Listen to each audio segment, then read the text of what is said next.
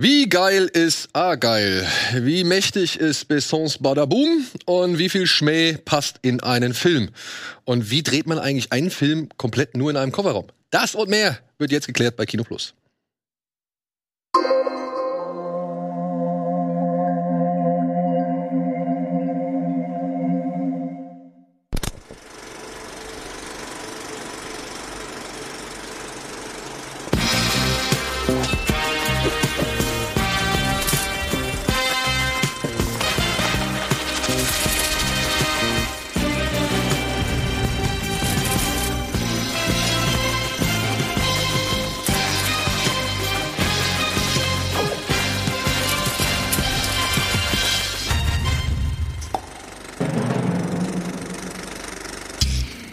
Und damit herzlich willkommen zu einer neuen Ausgabe Kino Plus. Heute mit mal wieder Antje, Hi. mal wieder Matze und erstmals begrüßen wir hier ganz herzlich Marc Schießer.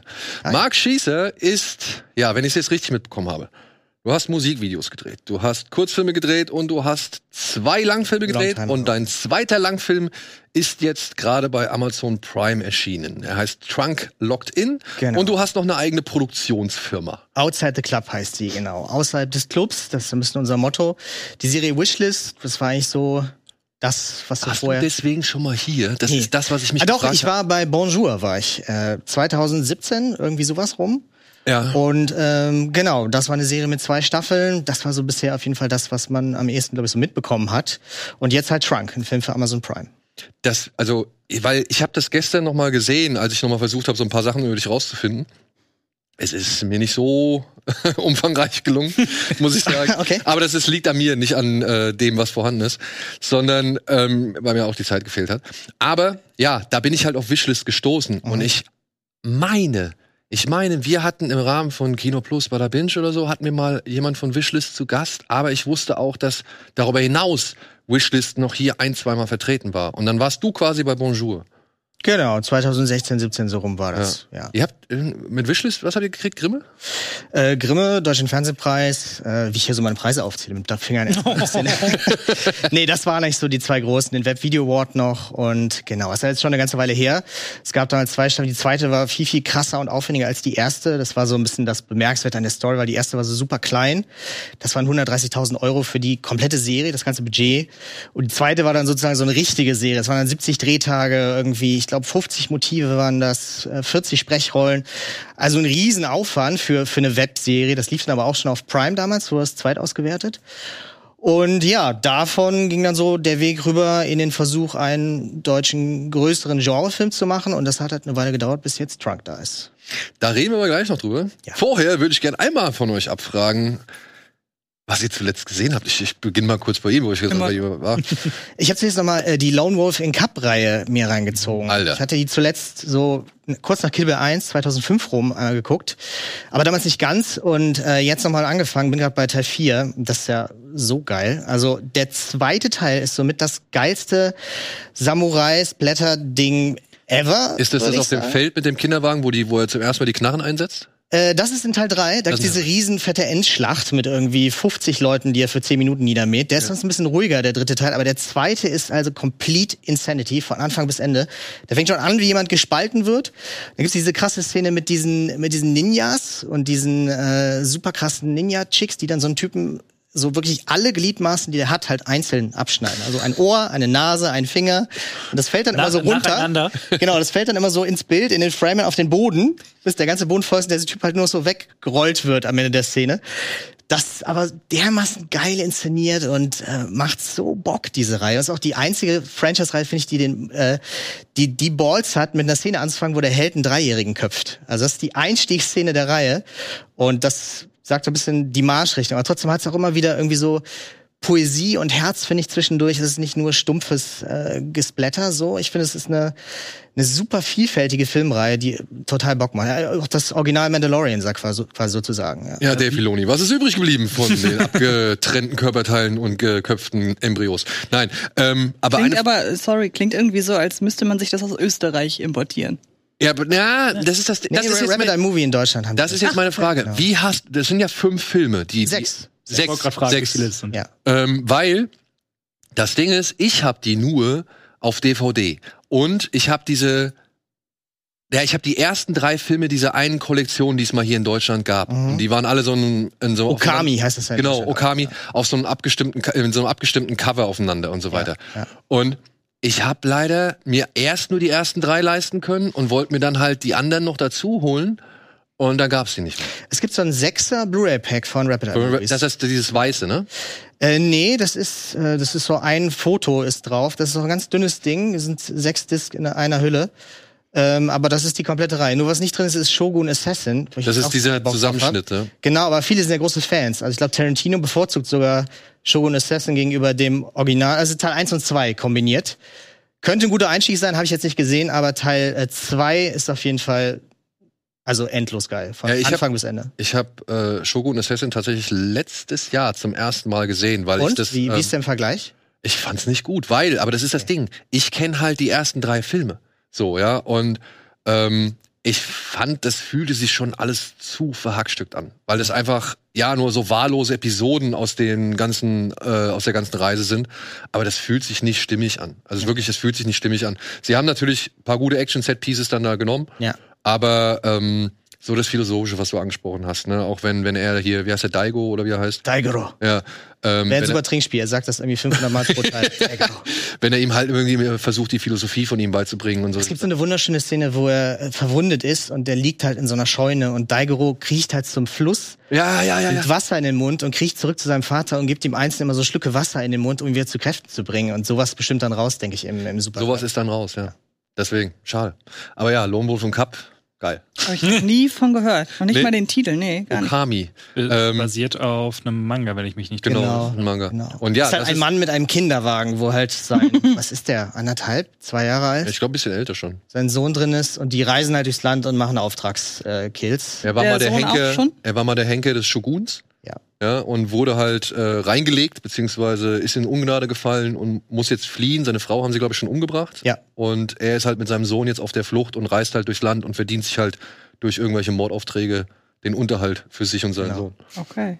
Ja, und wird dann natürlich halt trotzdem vom Shogunat die ganze Zeit gejagt und es natürlich. gibt so viele Clans, die dann auf ihn irgendwie drauf wollen und so ja. weiter. Und immer wieder kommt ein neuer Assassinen-Clan um die Ecke. Und ja. das ist echt der noch krasser ist als der davor.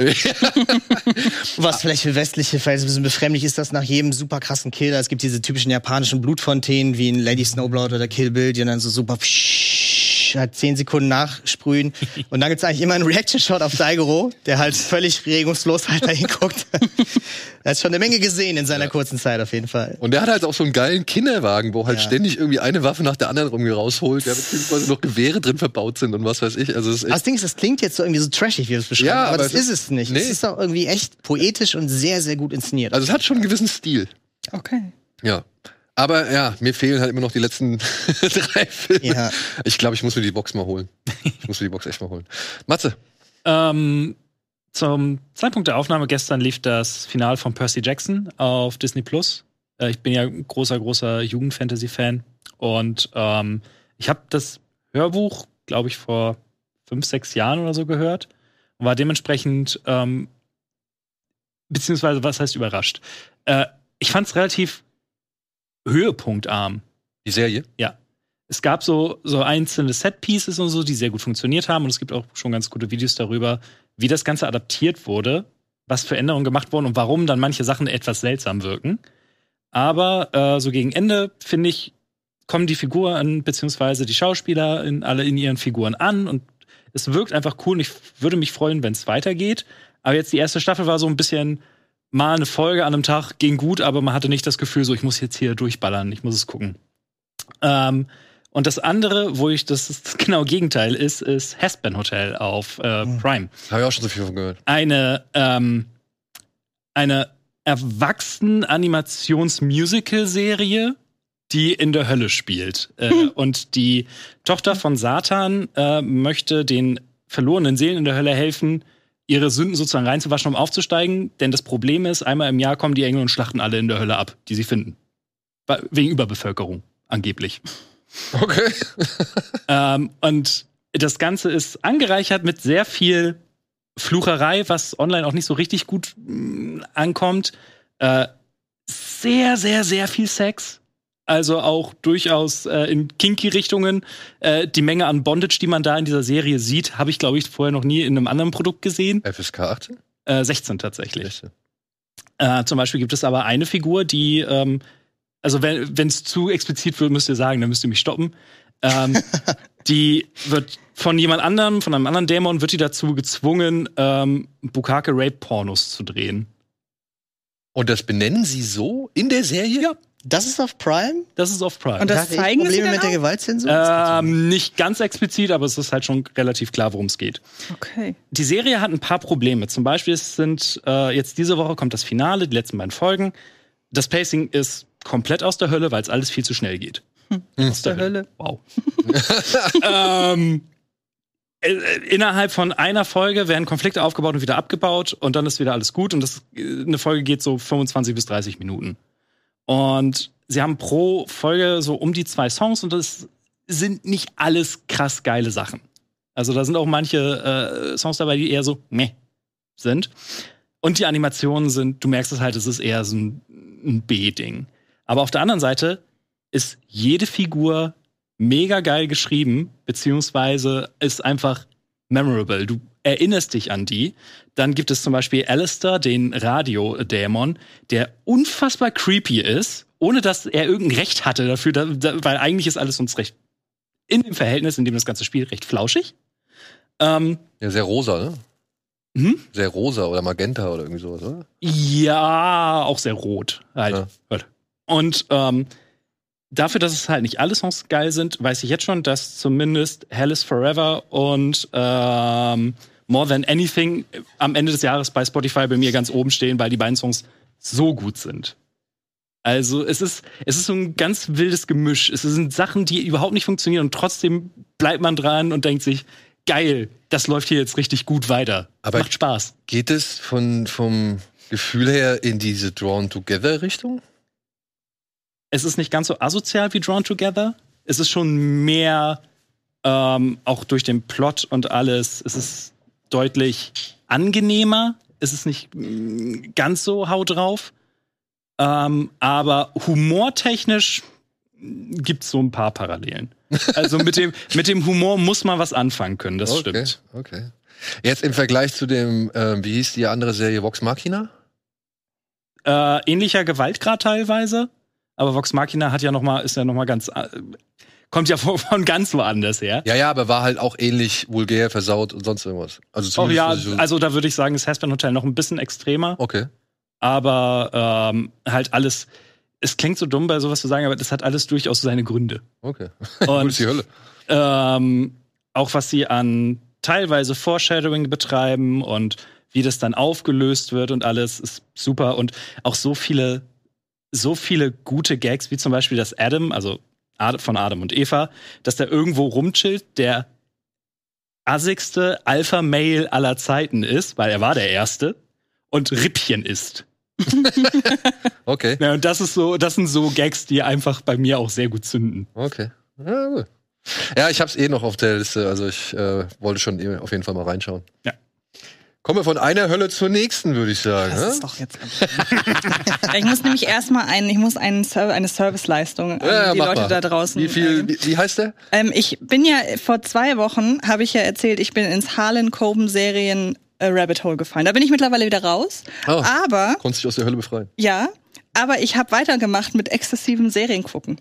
Und zwar habe ich nach den Sachen, die werde ich jetzt nicht nochmal wiederholen. Ich habe Clickbait geguckt, ich habe True Detective Staffel 4 geguckt, ich habe Inside Man geguckt, ich habe Red Rose geguckt, ich habe Oderbruch geguckt, schöne Sendung letztes Mal übrigens.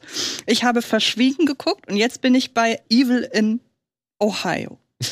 Und ich möchte ganz kurz was sagen zu Verschwiegen, der im Original heißt die ähm, Defending Jacob. Hat einer von euch von dieser Serie gehört? Das klingt auch wie eine Harlem Corbin-Serie. Nein, es ist eine der ersten Apple TV Plus Eigenproduktionen gewesen mit Chris Evans und Michelle Wo er seinen Dockery. Sohn, wo sein Sohn so ein richtig schlimmes Verbrechen begangen haben soll und er ist Richtig. Richter, ne? Oder äh, irgendwie sowas. Äh, er ist Staatsanwalt. Oder Staatsanwalt. Und ähm, die ist richtig, richtig gut. Also ähm, in irgendeiner Sendung hat, ich glaube in eurem Bada Binge Podcast hat Alvin mal gesagt, äh, dass äh, Apple TV Plus im Grunde ihm geben kann, was er will. Es ist immer gut oder auf, immer auf einem gewissen Niveau. Habe ich, hab ich dich richtig zitiert ungefähr?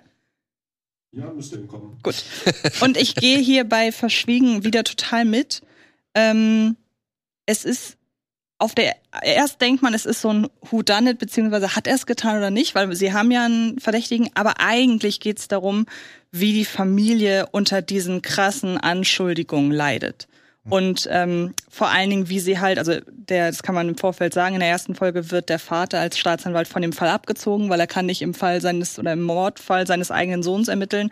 Und trotzdem geht's halt immer wieder um den Fall und auch um ja, auch um die Frage, ob es war, aber das wird immer, immer nebensächlicher. Und das Ganze umspannt von einem, an, von einer Anhörung, in der der Vater im Mittelpunkt steht. Und so nach und nach erklärt sich dann auch, warum eigentlich der Vater in dieser Anhörung ist, obwohl es eigentlich um den Sohn geht. Also es gibt quasi zwei Prozesse in diesem Fall. Und man erfährt dann so nach und nach, warum. Hm. Und die ist richtig gut. Also hat mir bis zum Schluss richtig gefallen, ist ähm, weniger Thriller als eher so gerichtspsychologisches Charakterdrama, so mit dem Hauptdarsteller aus S. Äh, Jaden Martell heißt er ja, mittlerweile. Ja, ja. Er spielt den Sohn. Ah, spielt so. Also kann ich sehr empfehlen. Die anderen Sachen, ja nun, ist halt, ne, vergesst es. Sie wollten nur die Namen. ähm, und ich habe die aktuelle Nummer 1 der deutschen Kinocharts im Kino geguckt. Ah ja. Nämlich Wo die Lüge hinfällt. Wo die Lüge hinfällt. Eine moderne Neuinterpretation von ähm, Viel Lärm um nichts von William Shakespeare. Mhm. Und ich muss sagen, der Film besteht zu 80 Prozent aus einer absolut entzückenden Chemie zwischen den beiden Hauptfiguren. Und es gibt nichts Wichtigeres in einer Rom-Com, als dass die beiden Hauptdarsteller funktionieren. Und der ist so niedlich und so süß und so modern und so witzig. Ich meine, ich kann auch an sowas Spaß haben, habe ich dir ja schon, ich weiß, da ist unsere Meinung sehr, sehr unterschiedlich. Aber ich kann auch in sowas gehen wie Ticket ins Paradies, um zu wissen, ich gucke da jetzt was total angestaubtes, was eigentlich für Leute geeignet ist, die doppelt so alt sind wie ich. Kann ich aber auch so dafür das nehmen, was sie sind. Aber das jetzt ist wirklich, Mal wieder eine richtige Romcom, ne? Eine richtige Romcom, wie gesagt, sehr. Ist der mit Sidney Sweeney? Ja. Und genau, und dem Typen aus Top Gun. Glenn Powell. Genau. Ey, über, über 200 Millionen jetzt oder so? Ich kenne, also, also, ich, ich weiß nur, vor einer Woche war es ja die erfolgreichste Rom-Com in den USA seit 2016. Ich wollte immer recherchieren, was denn 2016 so erfolgreich war. Habe ich bis heute nicht gemacht. Das ist aber vor einer Woche gewesen. Ich könnte mir vorstellen, dass die mittlerweile noch erfolgreicher ist. Wie heißt der? Ähm, Anyone But You, ne? Mhm. Genau. Was hat Ticket ins Paradies war auch erfolgreich. Der war auch ja. erfolgreicher. Ich äh, weiß aber nicht, wie der. Okay, weltweit 127 Millionen. Und ähm, in Deutschland jetzt schon bei über einer halben Million Zuschauer und Zuschauerinnen. Also ja. und war auch, ich war an einem Sonntag um halb zwölf im Kino und war halb voll ungefähr. Finde ich viel. Weil mhm. ich glaube, ab einem, ne, einem, Film ab zwölf am Sonntag ist dann eher was für nachmittags, würde ich sagen. Mhm. Ich war tatsächlich meiner ersten Ladies Night ever in dem Film. Wo ich irgendwie abends Ladies gelandet, Night? ja, bei uns gibt's sie noch in Düsseldorf okay. und da bin ich zufällig dann irgendwie gelandet, mitgezogen worden. Das war auf jeden Fall ein Erlebnis. Aber wie fandst du den Film? Und hast du einen Sekt äh, Geht, sag ich mal. Ja? Äh, es stimmt, die Chemie ist super und der Film lebt extrem krass, dass es einfach zwei sehr charismatische und super attraktive Leute sind. Also und dass es sehr schön ist, wo sie einfach sind. Genau, und es macht auch kein Geheimnis darum, dass beide sich möglichst oft sehr attraktiv präsentieren. Er hat sehr viel das Shirt aus und so. Fall. Und das ist voll das Asset des Films und er zelebriert das richtig und das finde ich irgendwie ehrlich. Deswegen respektiere ich das Ansonsten fand ich, gibt's auch witzige Romcoms, aber das war schon irgendwie okay. Was war denn jetzt die, äh, jetzt hätte ich fast gesagt, die witzigste, die erfolgreichste Romcom 2016? Hast du das gerade zufällig recherchiert? Boah. Ich wüsste auch nicht, wie ich das jetzt recherchieren soll, Ey, ehrlich gesagt. Äh, warte mal, gucken wir das mal. Mm, most. aber nur in Deutschland oder generell? Nee, das erfolgreichste Romcom in den USA. Ah. Da, also nicht weltweit, nicht Deutschland. Muss man ja einfach nur gucken, was 2016 für Romcoms How to be Single. Der war, der war so erfolgreich. Also ich fand. Warte mal, hey, ich habe hier, warte mal. Äh, Box Office Performance for Romantic Comedies, Com Comedy Movies in 2016. How to be Single. Hm. Wow. Ich wäre jetzt auf jeden gekommen, aber nicht auf den. Cast damals. 46 Millionen hm. in Amerika. Ach wow. Dann kam Mother's Day. Mother's Day, ernsthaft? Und dann Bridget Jones Baby, den ich schon überhaupt nicht mehr gut fand. Und auf Platz 5 ist The Lobster? Wie geht das? In Mother's Day war ich damals in einer Ladies Night. Und das war auch ein Erlebnis. Ja. Weil das war, es war so eine, ist so eine, so ein Episodenfilm mit äh, Jennifer Aniston unter anderem, in dem es halt um Mütter geht. Ah. Und das ist auch, also, Das war so seicht. Das war seichter als Ticket ins Paradies. Und das ist sehr, sehr schwer. Das stelle ich mir auch schwierig vor. Ja. Ich war dafür in einer Pasta-Night. Was ist das denn? Äh, wir waren. Nudeln beim Kino. Genau. Oh, geil. Ich war mit meiner Frau, die hat mir das zu Weihnachten geschenkt, waren wir im Beluga-Kino in Elm, nee, nicht in Elmshorn, nicht in Quickborn, Elmshorn. oder? In Quickborn oder Pinneberg? Quickborn, glaube ich. Meine Quickborn. Quickborn. Bel ja, Quickborn. Äh, Beluga-Kino und die haben sehr viele Motto-Veranstaltungen. Unter anderem gibt's Cornflakes-Kino am Sonntag. Da zeigen sie dann sowas wie Nummer 5 lebt oder Karate Kid und du kriegst halt eine Auswahl an Cornflakes, mit denen kannst du dann in den Saal setzen und kannst halt essen. Und was weiß ich, die haben auch irgendwie hier Miss Marple Abend mit Tee und so, ja. Und äh, wir waren bei, vorher habe ich schon mal erzählt, bei Schöne Bescherung am 24. Juni, weil das der Tag ist, der am weitesten von Weihnachten entfernt ist. Da gab's dann Kakao und all so ein Kram. Und jetzt waren wir halt beim Pasta-Abend und ich habe mit meiner Frau zusammen Scarface gesehen. Okay. Den haben sie anlässlich, weil sie haben gesagt, die Mafia-Filme haben sie schon durch und äh, haben sich jetzt halt und haben auch schon gefragt beim Film äh, oder vorm Film, äh, ob uns noch Sachen einfallen würden, die halt zum Thema Pasta-Abend irgendwie passen. Und äh, ja, ich bin auf der Suche. Susi und Strolch. Susi und Strolch ist ein super Pasta-Film.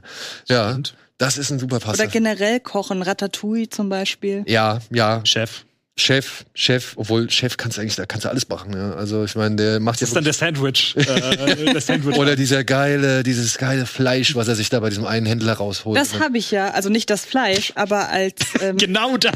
genau das. Wenn du dieses Fleisch hättest und du hättest mir bisher nichts gesagt, wäre ich sauer. Nein, nein, nein, nicht genau das Fleisch, aber ich habe ja das Originalrezept dieser Sandwiches damals nachgemacht in der Sendung, als du nicht da warst. Da, da waren André, André ist in den Genuss gekommen und äh, Mirko, der ja zu Gast war. Da habe ich das wirklich, das war das Original, es war unfassbar lecker.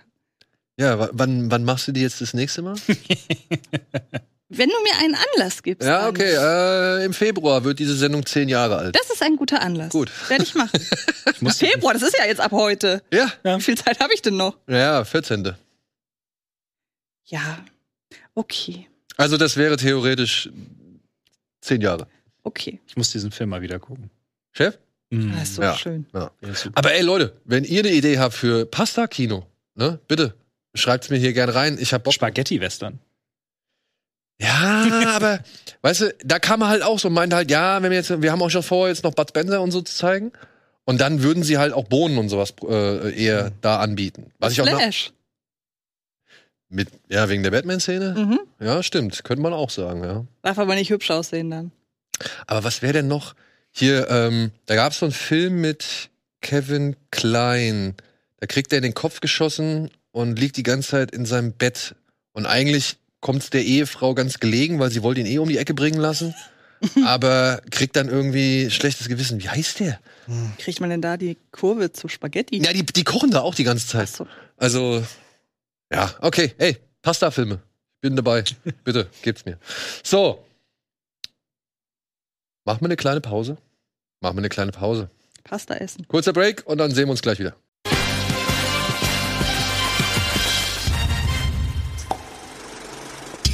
So, da sind wir wieder zurück. Du wolltest Serientipps haben? Ja, ich wollte nur, ähm, falls mir doch irgendwann die Ideen ausgehen, ich suche nach ungefähr so Thriller, Crime, Psychothriller, Serientipps. Die dürfen auf gar keinen Fall länger sein als eine Staffel, also nur Miniserien, gerne europäisch oder US-amerikanisch. Broadchurch hast du aber gesehen, ne? Die erste Staffel Mhm. und dann habe ich aufgehört, was gar nicht böse war, aber irgendwie mehr als eine Staffel habe ich keinen Bock. Und falls jemand fragt, äh, wie meiner Frau Scarface gefallen hat, das habe ich jetzt gar nicht erzählt, weil es war das erste Mal für sie. Äh, ich sag mal, ich glaube, bis auf die Kettensägen-Szene ging es ganz gut rein. Sie hat teilweise echt laut lachen müssen.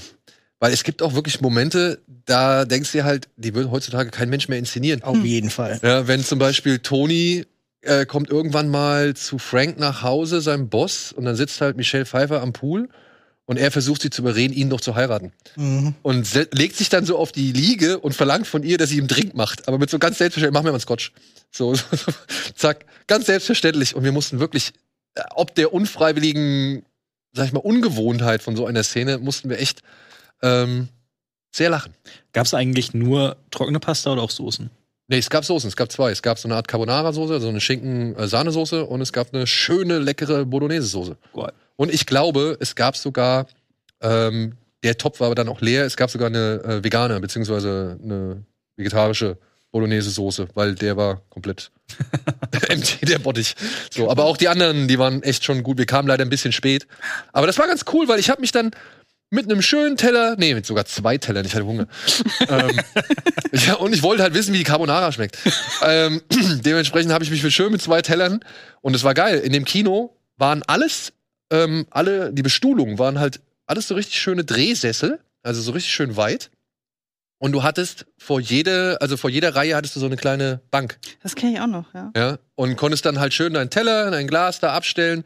Hast dir immer deinen Teller genommen, hast schön El Pacino beim äh, Ballen gesehen und hast halt irgendwie deine Pasta gegessen. Voll geil. Eventkino ist eine coole Sache. Ja, finde ich super. Aber du kannst doch keine Carbonara mit Sahne unterstützen, Daniel. Das ist ja wohl die größte Sünde beim Carbonara-Soßen kochen. Ich weiß nicht. Ich dachte, das ist sogar ein Essential. Ist das so? Nee, nee. nee, nee, nee, nee, nee, nee, nee. Moment, ich weiß nicht. Also für mich ist diese helle Soße mit Schinken drin. Du hast ja auch völlig recht. Das ist ja auch, also ich sag mal so, es ist nicht, gehört nicht zum Allgemeinwissen, dass Carbonara-Soße eigentlich ohne Sahne. Du weißt das, ne? Mhm. Wir haben auch mal zusammen eine sehr gute Carbonara ohne Sahne gekocht, das weiß ich noch. Das stimmt. Gut, Carbonara Plus ist hiermit geboren. Das Plus steht fürs Essen. ja, kommen wir zu etwas völlig anderem. Kommen wir zu deinem Film. Keine Carbonara drin. Fall. Ähm, ja, du hast einen Film für Amazon Prime gedreht Mhm. über eine junge Frau, die gelähmt, sage ich jetzt mal, oder paralysiert in einem Kofferraum aufwacht, gerade noch so ihr Handy aus einem Sack, der neben dem Auto steht, schnappen kann, aber dann halt in diesen Kofferraum gesperrt wird und jetzt ja fast 90 Minuten, kann man schon sagen, äh, in diesem Kofferraum verbringt und du auch komplett bei dieser Frau im Kofferraum bleibst. Also diese Kamera verlässt- 99 Prozent, ja. ja, die Kamera verlässt die Perspektive dieses Kofferraums nicht. Ja. Also beziehungsweise, wenn dann nur einmal bewusst und kehrt dann aber auch wieder zurück. Ja. Ja. Genau. Ähm, jetzt musst du mir einmal erklären, wie ging das? Du hast mehrere Kurzfilme gedreht. Ich habe mitbekommen, du warst unter anderem im Rostock bei dem Fischfestival. Wie tief hast du denn in die Vergangenheit gegraben? Das weiß ich ja schon selber kaum noch alles. Ja, aber ich war da schon auch so mal. her? Ich war da auch mal. Ah, okay. Ich war da mal. Also ein super schönes Festival. Auf jeden Fall. Ich war da mal in der Jury. Also ich durfte mir mal halt äh, so ein paar Filme anschauen da und das bewerten. Und ich fand, es war eine echt sehr schöne Erfahrung, weil ähm, ich das auch so mochte, dass man da halt offen austrägt, was man an einem Film mag und nicht. Ja. Und dass dann Leute auf einen zukommen können und dann mit einem reden und so. Das fand ich echt eine ganz äh, spannende Erfahrung. Äh, in Wiesbaden warst du, das habe ich mitbekommen. Weil das ist meine, also da habe ich lange gelebt, deswegen war das für Mhm. mich interessant. Weißt du das noch? Äh, äh, dunkel. Okay. Ja, aber man muss ja auch ein bisschen sich vorbereiten. Ja. Und hast halt, wie gesagt, mehrere Kurzfilme gemacht, bis ein Kurzfilm so ein bisschen Wellen geschlagen hat von dir. Ja. So dein persönlicher, persönlichster, würdest du sagen? Äh, ich, weiß, ich weiß gar nicht, wie ich das mit den Wellen so unterschreiben würde. Also es war halt immer so ein bisschen besser als der davor. Man hat sich immer weiterentwickelt, war dann auf mehr Festivals. Es gab dann auch noch nicht mal irgendwie einen zweiten oder dritten Preis irgendwo. Aber es war jetzt nie so der eine Boom, Breakthrough, irgendwas. Wir sind dann von den Kurzfilmen irgendwann in die Webserie gegangen, Vivi und Danny. Die habe ich mit einem Kumpel zwei Jahre lang gedreht. Jedes Wochenende, ich glaube, die lief auch irgendwann mal auf Rocket Beans TV vor vielen Jahren. Ähm, das ist so Okay. eine so eine super fast-paced Comedy-Serie, fünf Minuten pro Folge. Da haben wir äh, zwei Jahre lang unser komplettes Leben eigentlich reingesteckt, so äh, nebenbei. Da im, als Dayjob habe ich Hip-Hop-Videos gedreht und Modefilme gemacht. Daraus ist dann das Angebot für Wishlist entstanden und das war dann so ein bisschen der, der Breakthrough irgendwie, das mit den Preisen und ich brauche jetzt nicht nochmal aufzählen und äh, da kam dann jetzt, ja, der, der lange Weg. Ist es trotzdem nicht so, dass es ab so dann auf einmal hieß, okay, was wollt ihr machen, hier ist das Geld, sondern es war jetzt ein langer, langer Weg bis zu Trunk, äh, bis zu diesem Projekt. Und die Idee ist auch entstanden im, im Corona-Lockdown, weil wir so ein bisschen dachten, okay, ich habe ein Buch, das ist schon, äh, schon seit längerer Zeit in der Mache, das versuchen wir schon seit langer Zeit, vielleicht wird's jetzt nach Trunk auch was. Aber das war immer zu groß und zu aufwendig und die Idee war, okay, wenn das hier keiner finanzieren will, vielleicht können wir es im Notfall sogar selber irgendwie stemmen. Und so kam die Idee mit dem Kofferraum und der Frau. Einfach quasi so klein halten wie möglich. Small Scale hat dann überhaupt nicht geklappt. Als Amazon dann, Amazon dann gesagt hat, ja, wir geben euch Geld, dann äh, ist es auf einmal, dann sind zehn wieder zurückgekommen. Es gibt eine Verfolgungsjagd zum Beispiel da drin, ohne jetzt, glaube ich, zu viel zu spoilern. Es gibt sowas wie Action äh, und es ist dann so viel komplexer und komplizierter und aufwendiger geworden, als ich selber auch erwartet hatte. Also es war viel schwerer als alles andere, was wir je gedreht haben, was eigentlich viel größer ist, was viel größer vom Umfang. Wir hatten in Wishlist 2 auch wirklich so Schießereien und äh, krasse Sachen, aber das war trotzdem alles nicht so kompliziert wie das, was auf allerkleinstem Raum ist. Aber jetzt muss ich einmal kurz zurückgehen. Das ja. hast du alles Learning by Doing. Genau. genau. ich, habe nie eine Filmschule von innen gesehen. Keine äh, Filmschule. Nach dem Abi überall beworben, überall abgelehnt worden. Ähm, erst sehr traurig gewesen, jetzt bin ich drüber weg. Aber was gab für dich dann den Anlass zu sagen, ey, dann scheiß auf die Filmschulen, ich mach's selbst? Ich weiß, das klingt so klischeehaft kitschig, aber ich wusste schon sehr lange, dass ich das machen will und für mich gab es auch nie einen Plan B. Und äh, ich habe das irgendwie dann immer so durchgezogen und habe gehofft oder geglaubt, wenn man lange genug das macht, dann wird das irgendwann funktionieren. Und Bücher geschrieben und Filme gemacht und immer start over again und wieder von vorne. Dann kam irgendwann die Firma ja auch, Outside the Club, die mussten wir, wir mussten die gründen, um bei Wishlist irgendwas auf die Rechnung schreiben zu können, weil, mhm. um das irgendwie abrechnen zu können. Und äh, kenn ich. Und dieses, dieses Motto Outside the Club, das ist uns auch sehr wichtig, dass es halt äh, so ein bisschen so ein Spirit, äh, Dinge anders zu machen, Dinge neu zu denken. Und das kommt vielleicht auch so ein bisschen vom Autodidakt sein, von halt nicht die Filmschule durchlaufen haben und jetzt irgendwie Berliner Schule machen wollen, sondern halt sowas, was ganz anderes. Wie kam denn eigentlich so der Kontakt zu Amazon dann letztendlich zustande? Habt ihr da einfach gesagt, hallo? Ja, so ungefähr. Okay. ähm, genau, wir hatten uns äh, irgendwo mal bei irgendeinem Filmempfang eine Visitenkarte von ihm bekommen, das dahin geschickt. Und wie gesagt, wir wollten das im Notfall selber machen und hatten gesagt, wir schicken das nur mal dahin, eigentlich just for the lols. Ich hatte null gedacht, dass das zu Amazon passt von ihrem Profil her. Da war noch ein anderes Ding, eine Serie, äh, ähm, die wird dir, glaube ich, gefallen. Es wäre eine Thriller-Serie geworden. äh, die haben wir mitgeschickt und da dachten wir, das ist total kommerziell, das passt total zu denen. Und die haben halt nach kurzer Zeit gesagt, die Serie interessiert uns nicht. äh, aber den Kofferraumfilm, da haben wir voll Bock drauf. Und dann kam eins zum anderen. Und das Krasse war aber, dass wir nur acht Monate hatten von Start to Finish. Da ist dann irgendwas wie verrutscht, irgendein Film ist ausgefallen, hieß es, okay, wir brauchen jetzt noch ganz schnell einen Film. Was geht denn schnell? da haben die halt gesagt, wie schnell könnt ihr liefern? Und wenn wir sagen würden Go, könnte das Ding in acht Monaten auf dem Server sein. Hat ja was, funktioniert. Was sagt man? Also mir ist in dem Moment schon schlecht geworden. äh, aber ich habe gesagt, ja klar, also das ist natürlich eine mega Chance so und dann zieht man durch, aber es war halt hart. Ich habe den Film auch geschnitten äh, und produziert zusammen mit einem Kollegen und geschrieben und das war auf jeden Fall eine Menge Arbeit in acht Monaten. Würdest du sagen, sag ich mal, würdest du diesen Stress dir nochmal geben? Wenn du weißt, du hast dieselbe Zeit oder würdest du gewisse Dinge dann abgeben, um zu sagen, pass auf, ich mache mich lieber hier und hier äh, nützlicher, als dass ich das und das auch noch übernehme? Boah, schwierige Frage. Ich, ähm, ich, ich hoffe so ein bisschen, dass ich schlauer wäre und sagen würde, nö. Aber glaube ich ehrlich gesagt nicht. Nee? Also jetzt, wie gesagt, das, das neue Buch, wenn da jetzt einer kommen würde und sagen würde, ey, genau wie ihr wollt, hier ist das Geld, aber muss in sechs Monaten da sein, wahrscheinlich trotzdem sagen, ja komm, Arschbacken zusammenkneifen und los geht's. Äh, aber ja, also diese, diese, dieses Trio aus Regie, Drehbuch und Schnitt, das begleitet mich jetzt halt schon seit immer. Deswegen ist es schwer, das halt abzugeben. Seit immer? Oder ich habe mal mitbekommen, dass du halt auch Kamera gemacht hast und so, das dann ja. abgeben wolltest. Genau, das habe ich auch irgendwann abgehört und bin ich auch super froh mit. Ich finde so Regisseur Christian war ja letzte Woche bei euch, die selber auch Kamera machen, das finde ich total beeindruckend. Also das könnte ich nie, weil man halt in diesen, diesen zweigeteilten Blick, man hat ja so viele Prozesse, wenn man eine Szene guckt, wie sie gedreht wird am Set und so viele Dinge, die man beurteilen muss und dann selber auch noch den, äh, den, den Frame zu halten und zu schwenken und so, das, das ist mir zu krass. Das habe ich früher gemacht, aber sobald das irgendwie ich das abgeben konnte, habe ich das getan. Aber jetzt gerade, jetzt gerade bei so einem Film wie Trunk, du hast dieses, ich meine, wie groß war jetzt das Volumen oder was, was war das, war das für, von was für einem Volumen? Audi 100, das, das war ein ganz normaler Audi 100 Kofferraum. Der ist auch, also der ist genauso groß in echt. Wir haben natürlich gewählt, weil der relativ geräumig ist, weil bestimmte Sachen sonst nicht möglich gewesen wären, wenn es wirklich so ein ganz kleiner Kofferraum gewesen wäre. Ja, ja.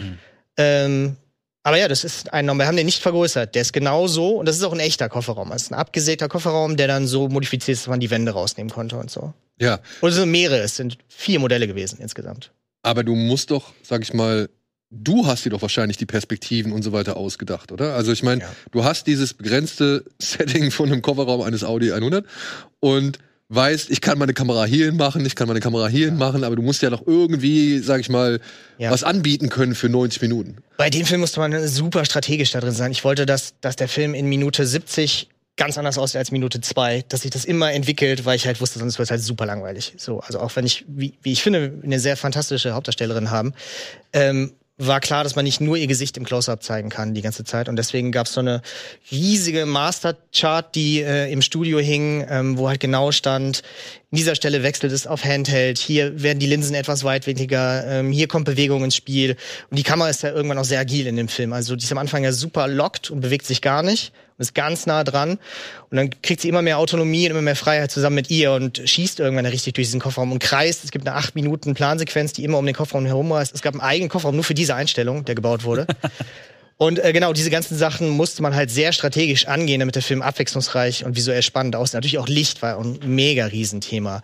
Wann, welche Beleuchtungsquellen, natürlich in Abhängigkeit von der Geschichte und äh, wie es halt Sinn macht, wann sie was benutzt. Handy, Taschenlampe, nachher stellt sie mal eine Flasche auf die, dann irgendwann kommt das Rücklicht ins Spiel, es gibt so Wackelkontaktlampen oben. Und das ist auch ganz genau in der Vorbereitung überlegt worden, hin und her, zu welcher Emotion passt denn dieses Licht mehr? Und dann muss man es auch wieder mit der Geschichte verweben, dass es dann hier wieder ausfällt. Und ja, das war ein sehr strategischer Plan, den man da für den Look so des Films machen musste. Und hattest du dir Teile davon hoffentlich schon vorher überlegt, als du die Idee hattest, überhaupt diesen Film? Ja, ich habe das Buch geschrieben, vieles stand schon im Buch drin. Ja. Also okay. genau. Ich schreibe generell immer gerne wirklich versuchen, die Bilder zu beschreiben, die man sehen würde, auch die Töne. So der Sound war ja auch extrem wichtig bei dem Film. Das, äh, da haben wir einen sehr tollen äh, Menschen für bekommen. Stefan Korte, der äh, hat für Im Westen nichts Neues eine Oscar-Nominierung bekommen.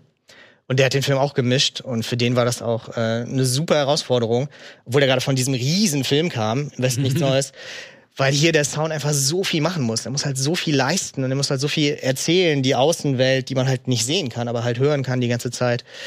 Und äh, gleichzeitig so Sehnsuchtsort, wo sie hin will, aber auch immer wieder Bedrohung und das Wetter und so. Es gab natürlich auch so Charts, wie regnet es eigentlich gerade draußen, wo wir es nicht sehen für den Sound. Und es war ein Riesengefummel, aber das war einer der Teile, die am meisten Bock gemacht haben bei dem Film.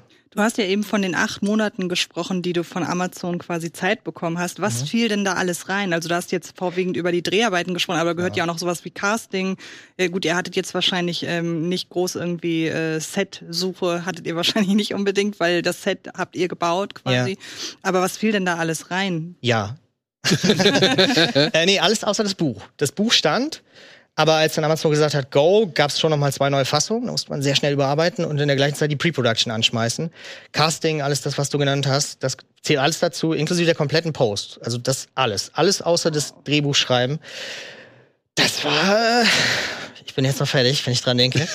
War ein krasser Ritt, ähm, genau. Aber mit den Sets war auch gar nicht so einfach. Es klingt so simpel. Aber wir mussten erstmal herausfinden, wie macht man das denn jetzt genau? Also wie schneidet man denn jetzt einfach den Kofferraum ab und baut den so um, dass halt dann alle Wände ausnehmbar sind? Es gab Glasböden und es gab Dinge, die an so super äh, ähm, äh, geräuscharmen Stangen auf und zufahren können, dass im Take quasi auch eine Wand auf und wieder zugehen kann und so. Das ist ja irgendwie Engineering. Da hatten wir halt geile Szenenbildner und Szenenbildnerinnen äh, aber auch deren Arbeitszeit war ja super kurz. Also es hieß, los geht's und dann war in zwei Monaten drehen wir. Und die waren Tag und Nacht dann beschäftigt, das Zeug aufzubauen. Und der Kofferraum geht ja auf. Das ist ja der große Unterschied zu Buried oder so. Der kann ja aufgehen und wenn der aufgeht, war natürlich sehr wichtig, was sieht man dann genau? und dass es halt sehr aufwendig aussieht und sehr viel Scale hat und auch da ist dann super viel äh, Regentower hatten wir dann aufgebaut und und viel Zeug, um halt das Bild so so schön und so abwechslungsreich wie möglich zu machen. Und auch das war in der, in der Kürze der Zeit herausfordernd, die Autobahnstrecke, die Tankstelle und all diese Dinge äh, zu klären. Und die, die, es, es gab Nebelbänke im Hintergrund und so. Also äh, ja. Ja, das, das stelle ich mir auch schwierig vor, dann nochmal diese beiden, zwei, drei Außenshots zu machen, beziehungsweise diesen einen vor allem, ey. Also.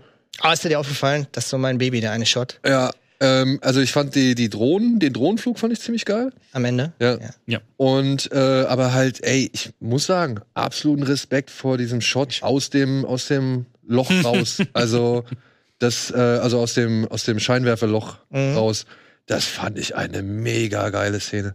Du meinst die Verfolgung? Ja, ja. Okay. Also wirklich, das fand ich richtig klasse. Die Idee, so wie es inszeniert war und irgendwie auch eben die, die, den Effekt, dass man halt eben sowohl immer noch im Kofferraum ist, aber mhm. trotzdem mhm. noch mehr sieht. Ja, und da stelle ich mir scheiß schwierig vor, wie das, äh, ja. wie ihr das gemacht habt, so, ne? Also ich meine, dass die Autos dann halt in die entsprechenden Bewegungen gehen. Du musst den Eindruck haben, dass er da entgegengesetzt äh, des Verkehrs fährt, so, oder beziehungsweise ein Geisterfahrer ist in dem Moment. Ja. Und ähm, aber halt in, insgesamt mit der, mit der Situation, was halt vorher auch noch passiert ist und so weiter, fand ich echt, das fand ich einen super starken Dankeschön, Dankeschön. Da kommt auch die Desorientierung ja so mega gut rüber, weil du halt nur diesen kleinen Ausschnitt hast. Und ich habe ja. erstmal wirklich eine Sekunde gebraucht, um zu merken, ach, das passiert jetzt. Ja, ja. ja. ja. Aber es ist, äh, dann ist man ja durchaus im, im, äh, in der Haut der Hauptfigur und schaut sich das alles. Das war generell, immer das Ziel, ja. Generell fand ich das mega cool, wie der Film äh, die, ähm, ihre Erfahrung aufbaut. Das war so ein bisschen so ein bisschen so Doku-mäßig. So, mhm. du hast da hast du jetzt einen kleinen Punkt, den du jetzt rausgefunden hast. Dadurch ergeben sich aber wieder ganz neue Möglichkeiten, die du weitergehen könntest. Mhm. Und das funktioniert bei Trunk halt auch richtig gut dass sie halt immer so schaut, so, okay, jetzt habe ich hier das hier, damit kann ich das machen. Ah, jetzt habe ich aber wieder dieses Problem. Und ja. wie sich das alles so immer weiterspinnt. Das wäre ein guter Escape Room auch, haben wir immer gesagt. ja. ja, ja, ja. Aber das, das Schwierige war ja, dass du erst so im Nachhinein siehst, also du fährst halt nicht zu auf den Crash, sondern du fährst ja davon weg. Ja. Das heißt, der Crash kommt in allerletzter Sekunde erst in dein Kamerabild rein. Deswegen ist die Fallhöhe ja mega groß, weil ist die Kamera ein bisschen zu schnell oder zu langsam, ist der Crash vorher im Off passiert. So, da ist mir auf jeden Fall ganz schön die Pumpe gegangen, ob das jetzt vom Timing her klappt. Das kann man natürlich erst nur einmal machen. Ja, okay, das wäre meine nächste Frage gewesen. Das genau, das war krass, machen, ne? weil du hast halt ein leeres Bild, fährst die leere Straße entlang und in letzter Sekunde kommen die Autos halt ins Bild und crashen dann. Und wenn das halt nicht gepasst, wenn wir zu weit weg gewesen oder, oder schon vorher, das war die große Schwierigkeit. Aber das Allerschwierigste technisch in dem Film war dieser, das war so mein äh, Favorite Moment in dem Film, dieser äh, Shot, wenn die Kamera aus dem Dach geht, sich einmal rückwärts dreht und dann wieder rein das waren, also da war ich die ganzen acht Monate war irgendwas an diesem Shot zu tun. Also da ist wirklich, da kommt alles zusammen. VFX ohne Ende, aber auch das wurde im Russian Arm gedreht. Das war eine der geilsten Erfahrungen meines Lebens, mit diesen Jungs zu drehen, die halt jeden Tag irgendwie bei James Bond und Avengers rumhängen und immer nur so Car-Stuff drehen.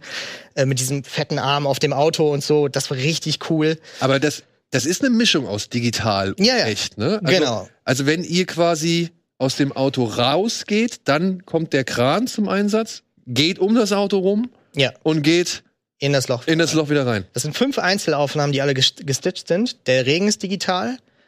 Ähm, aber alles ist real gedreht. Also alles ist haptisch wirklich passiert. Aber dieser Kran kann auch nicht so einen kompletten, es wird sehr technisch gerade, sorry. Alles gut. kann nicht so einen kompletten äh, 180 Grad äh, machen einmal. Also es geht mal von hier bis hier, hier bis hier. Es sind alles einzelne Teile, die alle zusammengebaut wurden.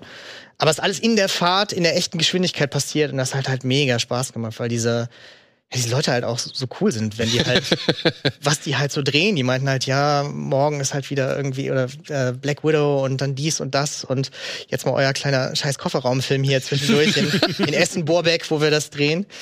Äh, das war schon irgendwie echt eine geile Nacht so. Und für mich war es halt auch so chillig, weil ich konnte halt, also es gab halt keine Schauspieler zu, zu directen und entweder klappt's oder nichts, aber es liegt nicht an mir. Und das war, konnte ich echt so relaxen und den Profis bei der Arbeit zugucken. Das war echt eine schöne Erfahrung so. Jetzt. Aber das ist ja ähm, dann vermutlich ein Irrglaube, weil du hast ja gerade gesagt, du hast für jedes Department offenbar die krassesten Leute gehabt. Und die wollen sich, äh, ich weiß, wir reden in Deutschland ungern über Geld, aber die wollen sich ja auch bezahlen lassen. So. Und jetzt hattet ihr natürlich Prime an eurer Seite. Ja. Das klingt so, als wäre der Film teurer gewesen, als man es bei so einem ähm, einen Ort-Film denkt. Ich, ich darf dazu leider nichts genaues so. sagen, so. Äh, ist die, die krassesten Leute, also es ist so, so meine Filmfamilie, mit denen wir so groß geworden sind in den Departments Kamera, Dani Ernst und Tuilo, Szenenbild und Kostüm und all diese Dinge. Also es ist so unsere Crew, so die Outside the Club Leute, mit denen wir das schon immer machen. Aber in diesen, wir hatten halt, und die wurden auch gut bezahlt, also mhm. normal gut bezahlt. Ähm, aber für diese, diese super krassen, super extrem wichtigen Sachen hatten wir halt einfach dann den Luxus, uns so Leute wie den Mischtonmeister oder diese Russian Arm Jungs zu gönnen. Aber das war ja auch nur eine halbe Nacht von einem ganzen Riesendreh. Also das, ich erzähle so die gerade die richtigen Peaks, so die absoluten Highlights. Es ist nicht so, dass wenn man am Set gestanden hat, würdest du das jetzt nicht verwechseln mit dem Hollywood-Set. Also, aber ihr hattest, du hattest schon deutlich, also was heißt deutlich, aber du hattest mehr Budget wahrscheinlich, als du vermutet hättest, dass du bekommst für diesen Film, als du ihn geschrieben hast.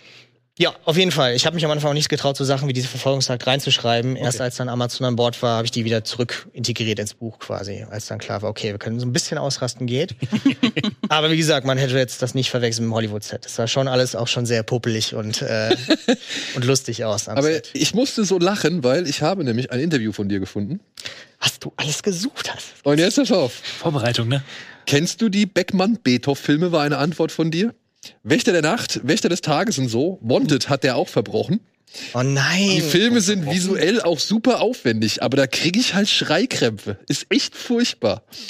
Das ist dann halt sowas von over the top. Wenn jemand an deiner Tür klingelt und die Kamera in die Klingel durch die Wand und an die Seite wieder, an der anderen Seite wieder rausfährt. Nur, weil man es kann. Einfach nur so, ohne Intention. Und so ist der ganze Film, jede Minute. Da kriege ich die Krise. Oh Gott, das ist, wie zwölf war ich, als ich das gesagt habe? Steht ein Jahr? Oh, warte. Ja, das, ist, ich, das muss ewig her sein, wirklich. Aber siehst du es heute noch so? Das ist immer noch nicht mein Lieblingsregisseur. Und, äh, 2011, 2012. Ja, okay. Ja, man wird reifer und älter. Ne?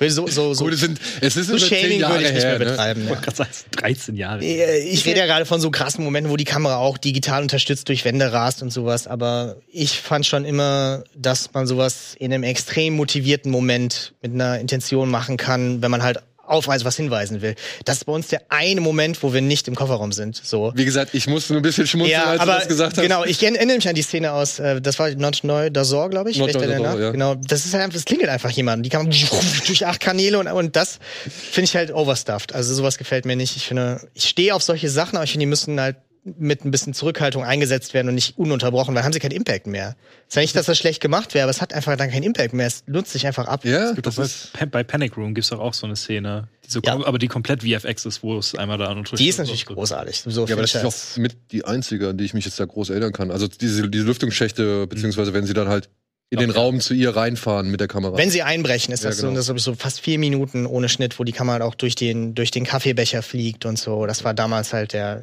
der unfassbare Aufwand. Ich glaube, die haben ein Jahr an der Szene gearbeitet. Ein Jahr? Ja. Gibt's Auf der DVD ist ein Special, das geht, glaube ich, eine Stunde nur über diesen Shot. Hm. Und mehrere Leute sind, äh, haben Nervenzusammenbrüche bekommen wegen Finchers Perfektionismus und so. Und das war damals technologisch alles noch kaum möglich eigentlich. Ich hatte das halt bei Corridor Crew gesehen, die ja auch äh, mal VFX-Shots und so sich angucken. Ja, die sind cool. Und ja. da habe ich das dann gesehen und war so respektabel. Sieht man ja. nicht, dass es, dass es getrickst ist. Aber jetzt, wo du es erwähnt hast, sind das für dich, sag ich mal, Unterrichtsstunden. Voll. Das war meine Filmschule. Ich habe jedes DVD, Special Feature meiner, meiner Lieblingsfilme und Audiokommentare ohne Ende. Ich habe hunderte Audiokommentare geguckt. Ich habe irgendwie 2000 Blu-rays zu Hause stehen. Und das war so die Filmschule als jemand, der halt da nicht rein durfte. äh, und das hat viel mehr Spaß gemacht, glaube ja. ich. Also, schätze ich. Schätze. Vielleicht. Was würdest, was würdest du denn jetzt aber sagen? Was war denn letztendlich dann der aufwendigste? Die Verfolgungsjagd? Also dieser eine Shot? Dieser eine Shot, weil, weil der einfach so viele Departments gefordert hat, so viel Vor-Engineering, Überlegungen und wie man das alles macht. Und auch, das wurde auch an fünf verschiedenen Orten gedreht. Also, wenn die Kamera wieder zurück durchs Loch fährt, ist natürlich im Studio. Vorher, wenn die aus dem, äh, aus der Dachluke fliegt, dann bewegt sich das Auto eigentlich gar nicht. Das ist wieder ganz woanders und so. Dafür wurde das Auto oben zersägt. Und das war ein sehr, sehr aufwendiger Shot, was natürlich dann geil war, dass, dass ich auch Co-Produzent bin und einer von zwei Produzenten. Weil jeder Produzent würde sagen, hast du eine Macke, wir können einfach schneiden, zurück in den Kofferraum. wir geben noch nicht so von dem gesamten so einen großen Anteil des Geldes für einen Shot äh, auf, wo wir auch schneiden könnten, aber die haben gesagt, nee, weil das halt so ein aufgeladener Moment ist, halt einmal nicht im Kofferraum zu sein und wie kommen wir dann wieder zurück? Ich wollte, dass das extrem effektvoll ist, wie man zurück in ihre Perspektive dann kommt und so wirklich das Gefühl hat, was passiert jetzt als nächstes? Und ja, als Produzent kann man dann die schlechten Entscheidungen halt selber treffen. Was mich noch interessiert, äh, welches Department ihr rangezogen habt. Es gibt es gibt in, es gibt in diesem Film unter anderem schon die ein oder andere, wie soll man sagen, blutig matschige Szene. ja. Und ich muss sagen, also als das erste Mal, als man so wirklich klar sieht, was da eigentlich gemacht worden ist und wie es aussieht, beziehungsweise was halt aufgegangen ist, ähm, dachte ich mir schon, ui, das sieht ekelhaft aus. Mm, danke. ich habe den Film mit meiner Frau gesehen. Okay. Und ich bin bei sowas recht gleich anfällig. Selbst bei Hellraiser, wo man halt sieht, dass das Latex ist, da zieht sich bei mir trotzdem alles zusammen. Und sie guckt halt andauernd Grey's Anatomy und all das, wo man diesen gesamten Schlons sieht und sie sagt so, oh, das sieht gut aus. Und ich. ja, stark, also, cool. Das freut mich. War das schwierig? In den, äh, das waren auch zwei, zwei, zwei äh, Mädels, die äh, ultra Bock darauf hatten, die äh, auch sehr, sehr äh, gut in ihrem Department sind, die auch super viel nur Special Effect Maske machen. Also sie machen quasi Maske nur, wenn sie gerade keinen Gig haben im Special Effect Maskenbereich. Und die waren total äh, herzlich, total witzig, weil die einfach so aufs Blätter und Blut abgehen. Es waren zwei junge Frauen, Anfang 20, die halt die ganze Zeit nur von dem von spritzendem Blut gesprochen haben. Meinten, wenn sie sich irgendwas schneiden, machen sie sofort Referenzfotos, schicken sich die hin und her und so. Wir hatten medizinischen Berater am Set an dem Tag. Das wollte ich gerade fragen, ja. ja. Genau, weil äh, ähm, weil das ist genauso möglich, wie wir das zeigen. Also wir haben das mit dem Arzt entwickelt, wie das, wie die Methode äh, geht. Und der hat uns das erst aufgemalt und der hat mir Fotos gezeigt von echten Wunden. Das war krank. Das war krass. Und ja, wenn wir sagen, beim Italiener, Pasta-Kino, saßen wir und er holt seinen Laptop raus und zeigt diverse Wunden, tödliche Wunden. Und die Leute am Nebentisch haben gedacht, was ist denn hier los? So. statt, statt dem, was sie benutzt, kann man das nächste Mal einfach so ein Spaghetti nehmen. ja, genau. Und der, äh, der Arzt war dann am Set und als es dann fertig war, hat er gesagt, er hat noch nie eine so schöne Wunde gesehen, es sieht total echt aus. Und da sind die beiden Mädels geschmolzen vor Glück. Das war der schönste Tag ihres Lebens, glaube ich. Cool, aber ich muss aber auch sagen, ich fand's echt, die war schon fies. Die war einfach cool. fies, glitschig und, und äh, ja, ich meine, dein Film hat so immer so einen, einen kleinen, wie soll man sagen, so eine kleine Ebene, so eine kleine Aura, die halt immer ins, ins Genre tendiert. Also ich finde, ähm, Aura ist ein Genrefilm. Genau, genau. Also, ja. Ich habe den Film sehr schnell als Genrefilm akzeptiert, trotz der Tatsache, dass es sich ja eben ein bisschen authentischer anfühlt, weil man es ja aus der Heimat, weil es ja so ein, so ein Film gesehen, ein Film mhm. aus der Heimat ist, so ja.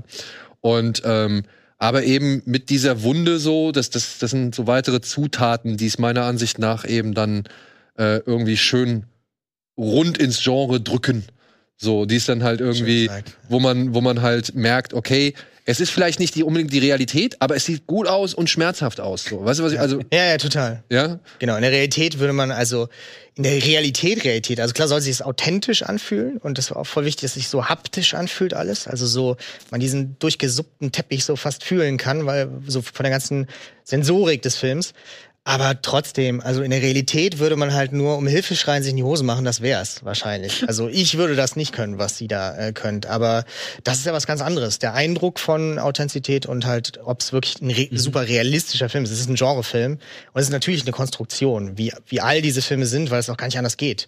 Weil natürlich muss man auch so strategisch überlegen, wenn sofort die Polizei durchkommen würde, wäre der Film aus. So. Und wie man das halt hin hinauszögere, dass es nicht dazu kommt und dass es immer weitergeht und immer mehr krasser Scheiß passiert. Aber wenn ich so einen Film gucke, dann will ich halt auch krassen Scheiß sehen. Dann will ich halt nicht, dass sofort die Polizei da ist, sondern dass halt noch ein Verfolgungstag passiert, sie noch sich operieren muss und und und und all diese diese Stationen, die der Film halt so durchläuft. Also für mich ist das ein ganz klarer Genrefilm und man sieht auch irgendwie am Feedback gerade, dass es in Amerika auch ganz klar und so verstanden wird als genau das und Amerika total gut ankommt und äh, das ist eine ganz andere äh, Wahrnehmung ist als in Deutschland. Also das merke ich sehr stark, diesen, diesen Genreaspekt, wie fremd das leider immer noch, nee, trotz all der Leute, die dafür kämpfen, äh, hier ist. So.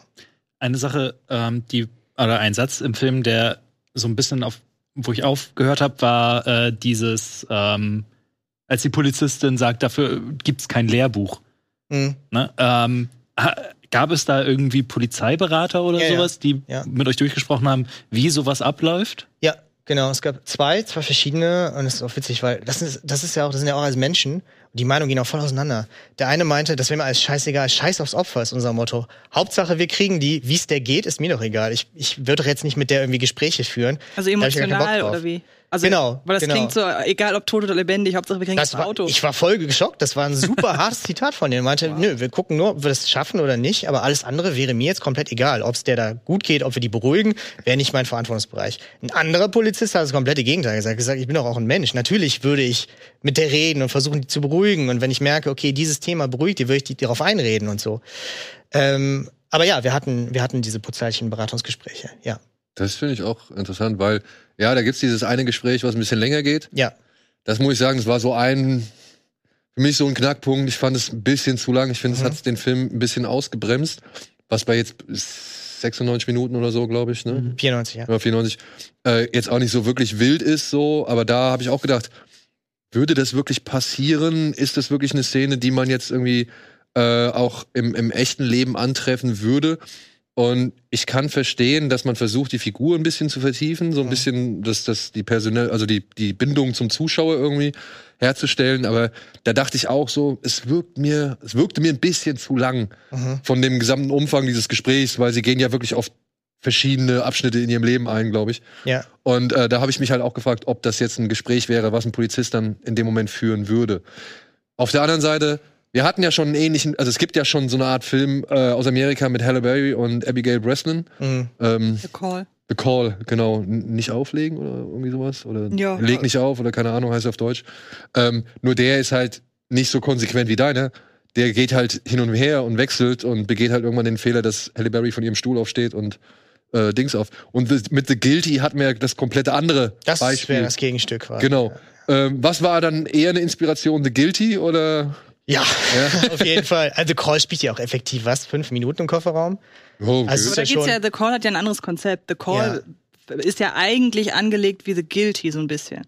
Das äh, ja. wirbt damit, dass Halle Berry halt in der Einsatzzentrale ist, nur dass der das auf gar keinen Fall so konsequent durchzieht. Aber wir kriegen ja mit, wir kriegen ja den ganzen Anfang mit von Abigail Breslin, wie sie halt in den Kofferraum gepackt wird, wie sie da Aber das ist, glaube ich, nur in 20 Minuten, dann ist genau. auch die wieder Ja, gut, aber also das waren 20 Minuten, die fand ich schon ganz gut. Also. Ja. aber ich habe es nie als, das ist der Abigail Breslin im Kofferraum-Film aufgefasst, sondern ja. wie das ist Halle Berry in der Einsatzzentrale. ja, ich genau. Und nee, eher The Guilty auf jeden Fall. Das ist ja wirklich so die, eigentlich die andere Perspektive auf unseren Film. Ja, und ähm, aber trotzdem von diesem beengten Setting war dann wahrscheinlich Buried die größte Vorlage. Das ist natürlich der, der, der, der, das, das Meisterwerk so in diesem Single Location, äh, ganz konstruierter Space-Film. Auf jeden Fall. Und das ist auch einfach mega, schon weil er der Erste war. Also der Erste, der es durchgezogen hat und wirklich, wir machen den ganzen Film in dieser Kiste. Oder? Erste? Alduin der Sonntagsfahrer mit Louis de Finet vielleicht noch? Davor? Ich würde sagen, hier gibt's noch diesen, wie heißt der, Haze von. Ach, von Tsukamoto. Von Tsukamoto. Ja, aber der geht ja durch verschiedene Stationen, läuft durch so eine Art Labyrinth. Ja, aber so eng wie, sag ich mal. Ich fand schon nochmal anders, dass wirklich ein ganzer Film in einer Holzkiste spielt. Ja, okay, so, da gebe ich. Äh, ja, okay, hast du recht, recht. Deswegen natürlich äh, ist das so der Vorreiter und natürlich war es eine Inspiration, wobei immer auch ganz klar war, okay, wir müssen an jedem Punkt anders sein als Buried. Wir können es nicht nochmal so durchziehen. Deswegen äh, der, der Kofferraum aufgehen kann, war halt schon mal ein sehr gutes Unterscheidungsmerkmal. Wie viel ähm, Freiheit hattet ihr von Prime? Also wir haben schon mal mit den ein oder anderen Leuten gesprochen, die für Netflix gearbeitet haben und die immer davon schwärmen. Ähm, angeblich kommt keiner von Netflix zum Set, die haben komplett freie Hand. Ich weiß, die Macher von Dark haben damals sehr stark von ihrer äh, Kooperation mit Netflix geschwärmt. Wie ist das bei Prime? Wie viel Mitspracherecht haben die sich genommen? Ähm, ich würde sagen, in so einem normalen Rahmen, wie man das so im deutschen Redaktionswesen so kennt. Natürlich möchte jemand, der so viel Geld investiert, da überall seine Meinung zu sagen und man muss alles diskutieren. Aber ist es schon der Film geworden, den ich machen wollte, auf jeden Fall. Und ähm, man man muss halt lernen, wie man seine Punkte rechtfertigt und alles besprechen. Aber es geht vielmehr um diesen Austausch äh, und dass man nicht einfach sagen kann, ich mache das jetzt so, ist mir egal, was ihr sagt, äh, als dass jetzt jemand kommt und sagt, nein, das geht so auf keinen Fall. Ähm, also war das eigentlich eine fruchtbare, äh, gute Zusammenarbeit. Und bei uns war auch halt sehr wenig Zeit, deswegen mussten auch alle Entscheidungen sehr schnell getroffen werden. das war jetzt vielleicht auch nicht so schlecht für diesen ganzen Prozess. Äh, dass es sowas dazu sagen könnte. Aber ich glaube, bei Netflix, was ich so von Kollegen höre, ist das auch aus dieser Dark-Anfangsphase mittlerweile sehr anders. Das, das mhm. glaube ich, hat sich, glaube ich, fast ins Gegenteil verkehrt eigentlich. Diese Zeiten, das ist, glaube ich, schon fünf, fünf Jahre her, dass die Leute Sonnefreiheit genossen mhm. haben. Außer du bist halt Fincher mit seinem Netflix-Vertrag oder so, dem wird bestimmt niemand reinreden. Glaube ich auch nicht. Glaube ich auch nicht. Hast du schon was Neues in Aussicht jetzt?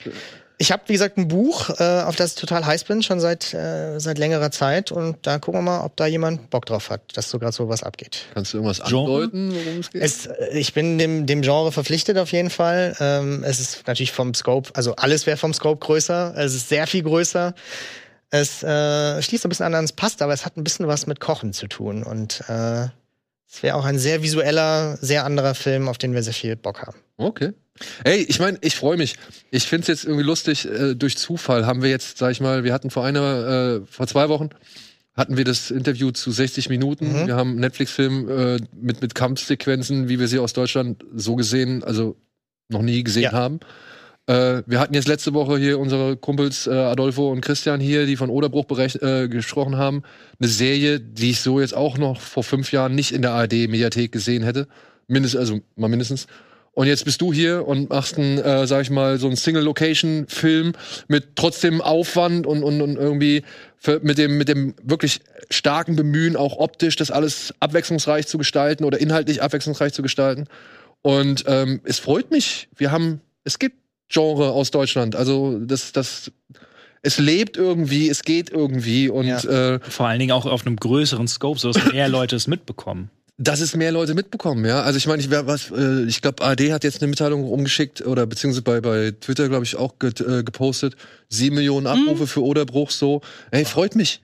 Ja. Wirklich freut mich. Also, ähm, ja, wir sind noch nicht, glaube ich, bei diesem Standard, den die Amerikaner für einen Genrefilm, sag ich mal, auf die Beine bringen, so. Aber, ey, wenn das Erfolg hat, wenn das irgendwie mehr geht, ich glaube, die Leute, die das machen, ja, wenn die feststellen, okay, wir können jetzt mit den sag ich mal, Geldgebern oder den großen äh, Playern im Hintergrund, können wir auch mal gewisse Dinge eben doch versuchen umzusetzen.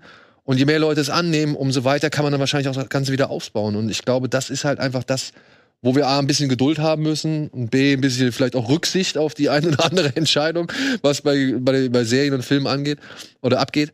Und dann könnte man aber jetzt mal langsam wieder den ja, nächsten Schritt machen. was, auf jeden Fall. Müssen die Leute jetzt nur auch annehmen. Und weniger Leute werden, die halt sagen, ich kotze grundsätzlich, wenn ich einen deutschen Film sehe. Und es ist was, wo man extrem viel mit konfrontiert wird, dass Leute einfach sagen, ich bin sofort raus, wenn es ein deutscher Film ist. Und dass das irgendwann mal langsam abgebaut wird, dieses, dieses blöde Vorurteil, diese, diesen Hass auf den, die Filme aus dem eigenen Land, das, das ist noch ein ganz wichtiger Punkt, finde ich. Und da müssen halt durch immer mehr coole Sachen kommen, dass die Leute äh, dafür bereit werden. Ja, und man muss natürlich auch das Glück haben, dass die Sachen cool werden dürfen. absolut, absolut. Ja, das alles, ist ja, alles bedingt sich auf jeden Fall. Ja. ja. Eine Frage hätte ich noch, weil du das vorhin so kurz einmal angerissen hattest, ähm, dass du meintest, dass der in den USA zum Beispiel auch gut ankommt. Ja. Ähm, wie war denn so das allgemeine Feedback, beziehungsweise gab es irgendwas, wo du gesagt hast, da ist mir sofort das Herz aufgegangen? Äh, es gab super geile Kritiken aus den USA. Also so, so verschiedene Blogs und Filmkritikseiten aus den USA und die, die haben es irgendwie alle gecheckt und haben wirklich Rave-Reviews geschrieben. Das war halt total geil. Aber trotzdem mit Kritik umgehen, finde ich so mit das Schwierigste am Filme machen eigentlich. Ja, aber gut, du bist äh, auch selbst Kritiker. Du schreibst auch für. Genau, absolut. Ich kenne die andere Seite auch, aber es ist trotzdem halt einfach krass. Also wenn du so eng mit was zusammen bist und dich das so intensiv begleitet und dann ist es plötzlich da und die Leute sagen, was ist denn mit Scheiß so? Und es ist einfach etwas, was man lernen muss, damit umzugehen. Und äh, wenn man wenn man weiter ist, dann wird man hoffentlich auch besser darin. Aber es gibt auch schon ganz viele Leute, genau dieses Klischee, was Ernst sprach, die sagen, mhm. ich als ich gemerkt habe, es ist ein deutscher Film, habe ich sofort die Augen gerollt und äh, am Ende war klar, ich hatte sowas. 45 Minuten fand ich's geil, aber dann. Aber welche ähm, hatte ich jetzt, also gibt es einen bestimmten Kritikpunkt, der dich härter trifft als andere bezüglich Trunk? Also wenn Leute sagen zum Beispiel, weiß nicht, Kameraführung war scheiße. Ja, genau. Oder halt, aber andere sagen irgendwie, ja, die Dialoge waren furchtbar oder sonst irgendwas. Ich finde es halt schade, dass sich so extrem oft auf so eine, auf dieses ganze, diese Plothole-Logikkultur so versteift wird. Mhm. Weil ich gerade sage, natürlich ist so ein Film eine Konstruktion und ist halt viel mehr emotional getrieben und von einer Erfahrung, Experience getrieben als von einer 100% perfekten Logikabfolge. Äh, äh, und mich fuckt halt dieses Argument so ab, dass Leute mal sagen, die verhält sich so dumm, ich würde das und das machen, als ob Menschen in so einer Situation sich logisch perfekt verhalten würden. Das finde ich halt so albern. Ich finde, der Film wäre unrealistisch, wenn die Frau alles richtig machen würde. Das regt mich immer auf, weil dieses Argument im Horrorfilm kommt. Total. Weil ich mir halt denke, ja, viel sicherlich würdest du, wenn du von dem Mörder verfolgt wirst, wüsstest du genau, in welche Richtung du laufen würdest.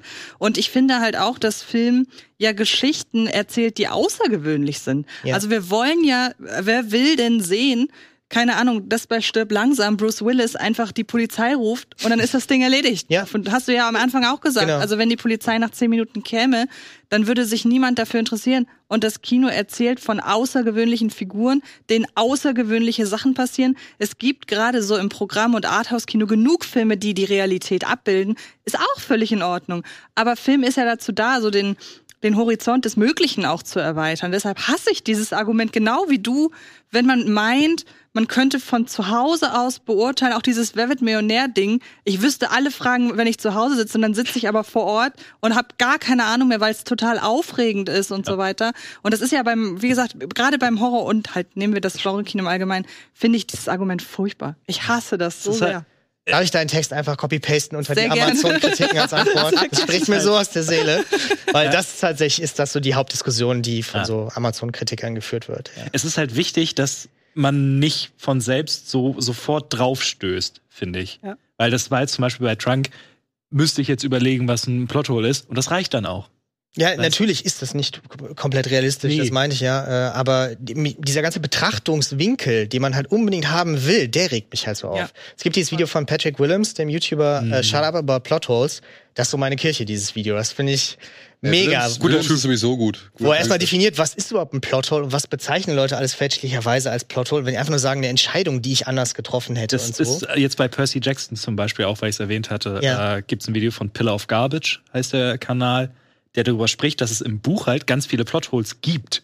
Mhm. Einfach. Und die ja in der Serie so ein bisschen rausgebügelt wurden, dadurch aber ganz viel von der Spannung auch aus der Serie rausgenommen wird. Ja. Einfach weil die Plotholes cool waren in dem Fall. Ja. Und dass das uns ein Problem ist. Und das ist doch das Ziel, oder? Dass es spannend ist. Also, oh, der ist so dumm, der geht in den Keller. Ja, sonst nicht spannend, wenn er nicht in den Keller geht. So, also, ja, das finde ich aber auch ein sehr deutscher Angle einfach so. Ah, ja, ich weiß mal, okay, mal gucken, wie sehr dein äh, Engel, wie deutsch dein Engel ist, wenn wir jetzt gleich mal über die Neustarts für diese Woche reden. Oh. Aber vorher, ja, nochmal, falls ihr Bock habt, Trunk Locked In gibt's jetzt gerade bei Amazon. Ich weiß nicht, mir würde immer ganz groß jetzt äh, bei den bei den Amazon mhm. Exclusives ja. angezeigt, müsste eigentlich bei den meisten von euch auch so sein. Mhm. Und äh, gebt dem gerne mal eine Chance. Ja, guckt rein. Ich meine, wie gesagt, äh, man kann über vieles diskutieren und solange es irgendwie cool bleibt und normal bleibt, dann ist es auch nicht schlimm. Aber halt immer auf die Art und Weise kommt es an. Mhm. Und deswegen bin ich jetzt gespannt, was du zu den Kinostarts dieser Woche noch zu erzählen hast. Bitteschön.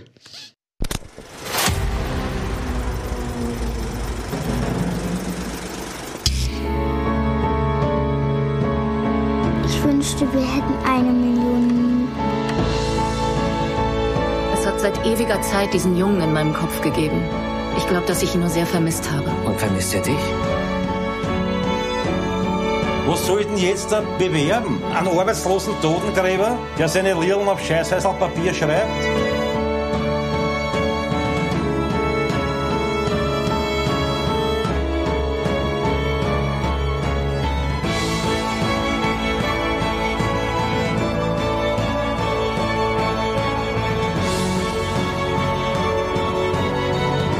Zwei Fremde auf der Straße einander begegnen und sich ihre Kleidung zufällig berührt, heißt es, das liegt an den 8000 Schichten von Inja.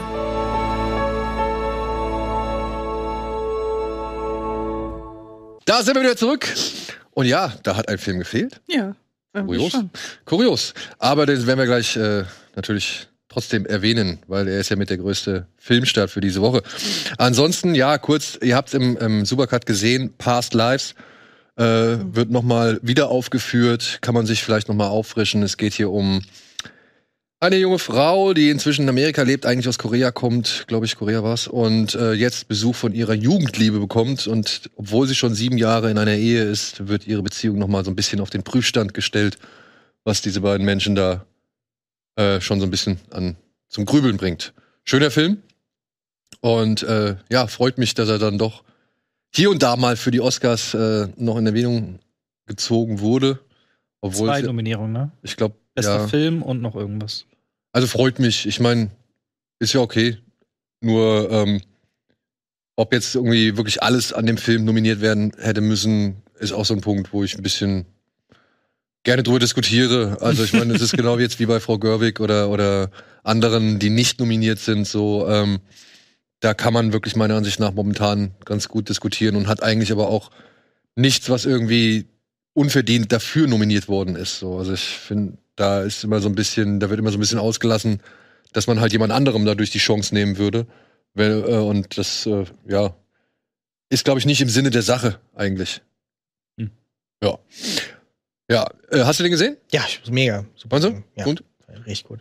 Du? Ich habe seit der Berlinale nicht geschafft. Ah, ja. Aber äh, hatte jetzt hatte jetzt überlegt, mit der Wiederaufführung mal ins Kino zu gehen, weil es kommt dann doch besser, als wenn ich ihn mehr bei äh, Apple oder so leihe. Ich finde den toll. Also wir haben vorhin im Zuge von Trunk über Realismus und so gesprochen. Das hier ist so das Gegenbeispiel. Der ist, äh, finde ich, so komplett realistisch, aber das nimmt ihm den Zauber nicht, weil er gleichzeitig auch halt so schön, so ganz sachte romantisch ist. Und na, der ist ganz toll. Gut, so, da habt ihr es gehört. Ja, kommen wir zur nächsten Wiederaufführung. Äh, am nächsten Dienstag läuft, ich glaube auch nur nächsten Dienstag, das fünfte Element von Multipass. Luc Besson nochmal im Kino. Und ich hoffe, ich schaff's. Ich will den mal wieder auf der großen Leinwand sehen. Ich habe den schon lange nicht mehr gesehen. Beziehungsweise nein, ich habe den vor kurzem noch mal zu Hause mir angeguckt, weil ich ein Video zu, dazu aufgezeichnet hatte. Und da ist mir aufgefallen, wie schön ich diesen Film nach wie vor finde. Also ich gucke mir den einfach gerne an. Ich mag die Grafiken, ich mag die Farben, ich mag die ganzen Set-Designs, die Gimmicks, die sie haben. Ich finde das alles. Und dann, ja, Bessons Regie, finde ich, war selten besser.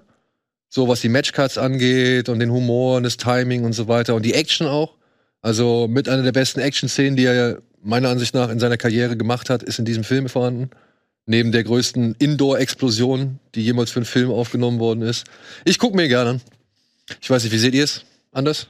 Ich habe ihn jetzt nochmal geguckt. Ich äh, finde ihn auch immer noch cool und die Welt ist halt der Film. Also die Welt, die Looks, die Designs, diese Jean-Paul Gaultier-Kostüme, die er gemacht hat, das alles immer noch so geil. Ich finde den erzählerisch nicht so ultra packend, also jetzt auch nicht wie Leon der Profi auf dem Niveau oder so. Ähm, ist auch irgendwie ein bisschen weird aus heutiger Perspektive, wie der erzählt ist. Bruce Willis kommt zum Beispiel eigentlich relativ wenig vor, dafür, dass der Lied ist. Also ich glaube, nach 20 Minuten erst, nach dem ganzen Anfang mit Luke Perry und so, und da ist er auch immer wieder für Riesenblöcke halt weg, wo es man nur im Präsidenten ist und so. Das hat sich irgendwie ein bisschen seltsam angefühlt, als, als ich Erinnerungen hatte, so als aus der Jugend. Aber trotzdem, der ganze Look und so ist natürlich äh, astrein. Es gibt auch für einige Szenen, wo der eben bei Scarface gesagt hat, hier, mach mir einen Drink und so, die aus heutiger Sicht auch schon so, boah, auf jeden Fall so ein bisschen schwierig sind, wenn sie so wiedergeboren wird und so und wie ja, ja, alle um ja, sie rumstehen und halt wirklich 150.000 Mal gesagt wird, dass sie halt den perfekten Körper hat und so. Und sie Stimmt. sich zum ersten Mal treffen, er sagt auch nur Haare, Körper, perfekt. Let's go. So. äh, sch bisschen schwierig alles. Äh, Ja, aber trotzdem natürlich immer noch, also visuell ein Megafilm. Ich Ja. meine, Besson, die ganze Hintergrundgeschichte ist schwierig, so, ja. Also dementsprechend, äh, da müssen wir nicht drüber streiten. Aber ja, als Gegenentwurf äh, zu eben den düsteren Science-Fiction-Filmen, die wir bis dato dann hatten oder die es auch heutzutage noch reihenweise gibt, finde ich das fünfte Element immer wieder sehenswert. Valerian zum Beispiel fand ich dagegen halt einfach. Also wirklich, als hätte er wirklich alles vergessen, was das fünfte Element mal gut gemacht hat. So. Ja. Ich hatte, achso. Na, ich wollte nur sagen, ähm, ich habe den im Zuge einer Luc Besson-Retrospektive jetzt vor kurzem das erste Mal gesehen. Und er hat halt im Gegensatz zu Valeria, der ja schon sehr klar von dem inspiriert ist, ist ja auch der gleiche Regisseur, hat der eine eigene Identität. Das habe ich halt Valeria nicht angemerkt, dass da irgendwie irgendwas in den Figuren und in der Welt halt steckt, außer dass es halt bunt und grell ist. Sonst ist es nicht ganz so mein Cup of Tea. Also ich bin dann eher bei einem ähm, Leon, der Profi Luc Besson, Mhm. als bei einem das fünfte Element der Luc Besson. Ich hatte den das letzte Mal vor drei, vier, fünf Jahren irgendwie so auch im Kino gesehen tatsächlich. Und ich hatte bei keinem Film jemals so sehr das Gefühl, ich möchte jetzt gerade so einen Liter Popcorn-Eimer haben und das in mich reinschaufeln, der das alles auf mich einprasselt. Es ist schon, es ist schon sehr, sehr geiles Popcorn-Kino. Also Leon finde ich auch besser, Hm. aber trotzdem, ich mag nach wie vor das fünfte Element. Ja, es gibt ja so ein bisschen, ich habe das Gefühl, es gibt so zwei Luc Bessons, so, die sich dann auch, wir hatten jetzt vor kurzem dann wieder eher den Leon mit äh, Dogman, auch wenn das so ein bisschen so zwischen beiden war, aber Mhm. die dann sich mehr auf die Charaktere und äh, etwas eher Düsteres konzentrieren. Wie gesagt, ich bin dann eher bei dem. Hm. Ja. Eine Million Minuten, hat den jemand von euch gesehen? Nee. Nee? Äh, Tom Schilling und wer ist es? Caroline Herfurth. Caroline Herfurth, ja genau. Haben ein entwicklungsgestörtes Kind und dieses Kind wünscht sich ein bisschen weniger Hektik in, in, in dem Leben. Er ist, äh, was ist er, Botschafter? Ja, für äh, Klima, ähm, Klimaschutz, Ja, für. Klimaschutz. Vorträge. Ähm, und sie schmeißt halt mit Halbtagsjob noch den Haushalt und die Tochter wünscht sich halt eine Million Minuten nur für die schönen Dinge. Und deswegen brechen Als die. Familie auch Genau. zusammen. Und deswegen brechen die, äh, bricht die Familie fast alle Zelte ab und reist mit den Kindern einmal um die Welt. Für fast zwei Jahre, denn das sind ungefähr eine Million Minuten. Ja, dem Film wird genau das ja so ein bisschen zur Last gelegt, dass es natürlich so eine äh, Wohlstandsfamilie sein muss, weil sonst würde das gar nicht gehen. Ja, ist völlig richtig, aber ich denke mir halt, gut, aber es basiert nun mal auf einer Geschichte, die so passiert ist. Also was soll man denn da groß, oder ich habe auch in der Kritik gelesen, der, dass dem Film irgendwie angekreidet wird, er würde ja an so schönen Orten spielen. Wo ich denke, ja, aber wenn es nun mal so war, also was, was soll man denn da Können machen? Sie es wagen, an schöne Orte zu ja, fliegen? also ich habe, wie gesagt, ich habe es nicht gesehen und es ist eine, eine, ein, eine primäre Idee des Films. Die primäre, die primäre Idee des Films ist, ähm, dass eben so einer Familie das vergönnt ist. Ja, das ist aber nun mal der Film. Also ihr könnt der Story ja das nicht vorwerfen, dass der Film davon handelt. Und ich muss ihn mir erst angucken. Ich gucke ihn tatsächlich am Sonntag. Und dann kann ich mehr dazu sagen. Aber allein, also einem Film seine Grundidee zu Last zu legen, finde ich immer so ein bisschen schwierig. Ja, basiert auf einem Tatsachenroman von einem Herrn Köpe oder Küpe. Ähm, der Unterschied zum Film ist wohl, die beiden Eltern, die das wirklich gemacht haben, Mhm. die haben ihre Jobs gekündigt oder beziehungsweise haben halt wirklich komplett alle Mhm. Zelte abgebrochen. Hier der Film äh, stellt es wohl so hin oder beziehungsweise zeigt es wohl so, dass sie noch halbtags arbeiten. Aber vielleicht ist das ja sogar dann ein Zugeständnis daran, dass man sagt, ja, wir können hier jetzt keine mega privilegierte Familie, der das ohne Arbeit vergönnt ist, so eine Reise zu machen. Vielleicht versucht man das ja sogar so ein bisschen abzufedern. Also, Ich aber weiß- ich, wie gesagt, ich habe es nicht gesehen, ich weiß es nicht. Ich weiß nicht, ähm, Küper, Wolf Küper hieß, hieß der Romanautor.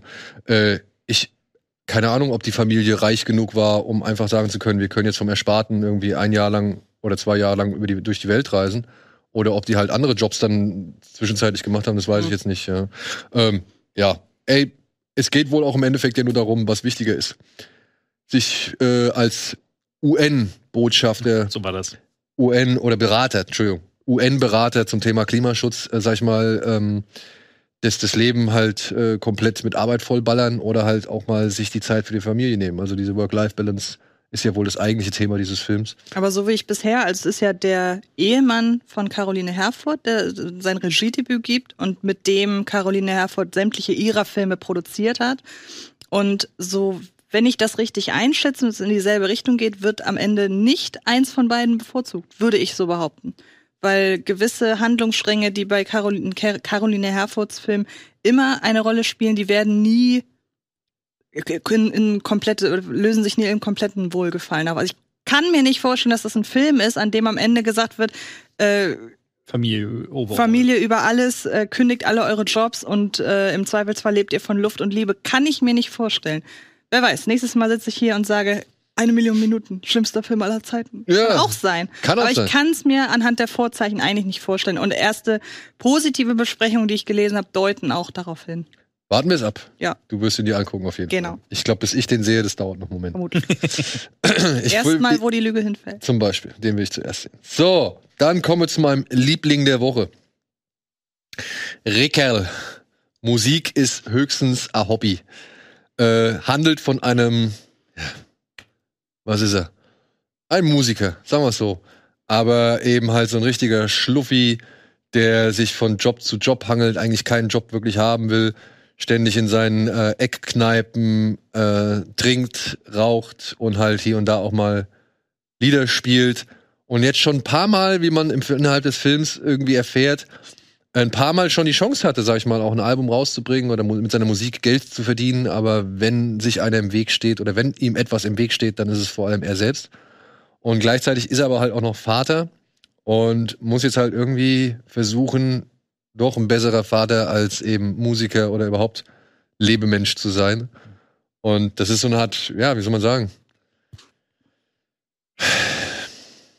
Ich will nicht sagen Verliererballade, also es ist so eher so ein, so ein Lebenskünstler-Einblick. ja, Kein Ulrich Seidel-Film. kein Ulrich Seidel-Film, ist nicht ganz so deprimierend. Ist auch echt teilweise echt lustig, weil die alle mit ihrem Wiener Schmäh und, und derben Humor unterwegs sind und halt auch keine Rücksicht kennen, ob da jetzt halt der kleine Sohn mit dabei hängt. Und äh, sie dann halt von irgendwelchen Arschlöchern erzählen, denen sie gerne mal über den Tisch ziehen wollen oder sonst irgendwas. Und ich meine, er, er fängt auch irgendwann mal einen Job in einem Pornoladen an und nimmt ihn dann halt mit und zeigt ihm dann auch irgendwelche Filme da. So, Hauptsache das Kind ist ruhig. Also er ist nicht der wirklich verantwortungsbewussteste und, und verantwortungsvollste Vater.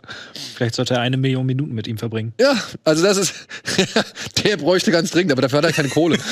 ähm, Und wie gesagt, auch die, auch die, wie er, die Art und Weise, wie er seine Musik, wie er an die Musik rangeht, ne? Er schreibt dann irgendwie auf irgendwelche Zettel, schreibt er halt seine Songs auf. Die liegen dann halt wild verteilt in seinem Gitarrenkoffer und so. Und man verfolgt halt diesen, diesem Schluffi, folgt man halt so ein bisschen durch seinen Alltag, durch sein Leben. Und ich muss sagen, ich habe sehr gemossen. Ich fand es wirklich lustig. Ich fand es auch ein bisschen anstrengend, weil Ricker ist auch so ein Typ, dem da kann man auch nicht so unbedingt die hundertprozentigste oder die also so wirklich hundertprozent Empathie aufbringen, mhm. weil er halt schon teilweise halt einfach auch ja keinen Bock hat und und und auch alles liegt immer an den anderen mhm. und so und er war nie irgendwie schuld und äh, warum denn seine Ex-Frau auch erzählt, dass er keine Zeit für ihn, für seinen Sohn und für die Frau hatte und so, versteht er gar nicht. Die haben sich halt einfach nicht so gut verstanden, deswegen ist die Ehe auseinandergegangen. Und äh, also für ihn ist das halt wirklich alles immer so frei von seiner Verantwortung. Und das kann schon anstrengen. Und auch der Wiener Schmäh. Also da sind kann man den ohne Untertitel verstehen? Mit Trailer hatte ich schon Probleme so. Eben, eben. Ich habe den Film mit Untertiteln geguckt und das ist auch wirklich gut. Weil ich habe versucht, so oft es geht, denen zu folgen, was sie halt natürlich sagen. Aber irgendwann stößt du halt echt an deine Grenzen. Also du stößt halt wirklich an deine Grenzen, äh, weil da Worte dabei sind, die habe ich so noch nicht gehört. Oder äh, die Sätze, die sie halt so sagen, die erschließen sich mir nicht auf Anhieb in ihrem Sinn. Aber trotzdem macht das halt auch dann wieder diesen Film aus. Das ist sowas wie, wenn man Heikos Welt mochte oder hier Inside Llewyn Davis, nee, wie sie? Inside, ja, Louis, ja. Davis. Inside Llewyn Davis, weißt du? Also das sind halt keine Gewinnertypen, sondern das sind einfach Menschen, die sich durchs Leben schlagen und irgendwie mehr schlecht als recht versuchen, halbwegs das auf die Reihe zu kriegen, was da halt so an Leben als Aufgabe vor ihnen liegt. Ist auch so viel Musik wie in Inside Llewyn Davis? Also sind viele Gesangs er, er, Ja, ja, er singt sehr oft. Er nimmt viele Songs auf, steht irgendwo, singt auf Beerdigungen oder Hochzeiten. Oder Gundermann ist mir auch eingefallen, der, man muss, an den musste ich auch denken. Und ich mag irgendwie solche Lowlife-Musiker oder halt generell Typenporträts irgendwie, so Milieustudien. Äh, ich mag das gerade, wenn sie halt dann auch so authentisch bleiben und dem keine große Geschichte auffropfen oder sonst irgendwas, sondern du begleitest da halt eigentlich diesen Alltag. Das ist vielleicht nicht spannend so, aber die Figuren, die Situationen, das Versagen, das mal kleine Erfolge erleben, das aber auch irgendwie Gefühle austauschen und so, das hat mir hier eigentlich ganz gut gefallen. Und der Film endet auf einer sehr, sehr schönen Schlussszene, wo ich dann halt auch sage, ja gut, da wird mir halt warm ums Herz. Das fand ich halt sehr, sehr rührend. Auch wenn ich dadurch Rickerl nicht unbedingt als äh, den, den, das positivste Beispiel als Vater irgendwie sehen möchte oder so, ja. Aber ähm, hat mich gekriegt. Hat mich gekriegt. Also kann ich wirklich empfehlen. Ja, ich mag, ist noch bis morgen gültig. Der, ja, ich der, mag den Regisseur Adrian Greuninger heißt Greuninger. der, glaube ich. Der hat vor ein paar Jahren einen Film gemacht. Ich weiß leider nicht mal, wie der heißt, aber da ging es um einen ähm, um einen Jungen, der im der zusammen mit einer drogenkranken Mutter Ja, aufwächst. mit der Mutter. Ähm, warte. Ähm, Und das war so ein ungeschönter Einblick in diese. Aber nicht der, wer früher stirbt, ist länger tot. Nee, das nee, war nee. die beste aller Welten. Die beste aller Welten, genau. Und ich fand das super schade, dass der damals so untergegangen ist, weil der hat einen sehr, also ich kann es nicht beurteilen, weil ich nicht dazu gehöre, aber meinem Empfinden nach hat er einen sehr authentischen Blick auf diese Drogenszene geworfen und das aber gleichzeitig kombiniert mit dieser Mutterliebe, die die drogenkranke Mutter dem Kind gegenüber ähm, gebracht hat und ich fand den herzzerreißend. Also, mhm. den hattest du, hattest du dich noch nicht rangetraut oder hattest du den? Platzspitzbaby? Nein, nein, nein, den, von dem ich gerade sprach. Nee, den habe ich noch nicht, da okay. ähm, habe ich mich noch nicht rangetraut, weil ich halt tatsächlich immer noch versuche, äh, in diesen, also diesen Platzspitzbaby, der halt den ebenfalls von der Mutter, gesehen, ja. äh, von der Junkie-Mutter und ihrer Tochter handelt. Mhm. Und den kann man sich ja halt im Original anschauen. Also der ist ja auf Schwitze, Schwitze, mhm. Schweizerdeutsch. Und den gibt's aber auch synchronisiert. Und ich habe halt versucht, erst den mal auf Schweizerisch zu gucken oder Schweizerdeutsch. Und das ging nicht. also das, das habe ich halt leider einfach nicht verstanden so. Und dann äh, musste ich mir erstmal die deutsche Fassung mhm. organisieren. Aber das, was ich halt schon auf Schweizerdeutsch gesehen habe, das war schon übel. Das war schon echt. Das sind, das sind keine Wohlfühlfilme, das sind eher so die nee. Anti-Wohlfühlfilme. Da ist Rickel deutlich, auch gerade durch den Humor, der damit schwingt, ist er deutlich genießbarer. Mhm. So, Tja, und genießbar, da wären wir beim Stichwort. Der große Blockbuster für diese Woche, 200 Millionen soll er gekostet haben. Wie sofort deine Laune runtergeht. Ja, ich, ich muss es halt sagen. Ey, ich, ich, bin da echt ein bisschen ratlos und, und äh, frustriert aus diesem Film rausgekommen. Ah, geil. Was können wir sagen zu diesem Film?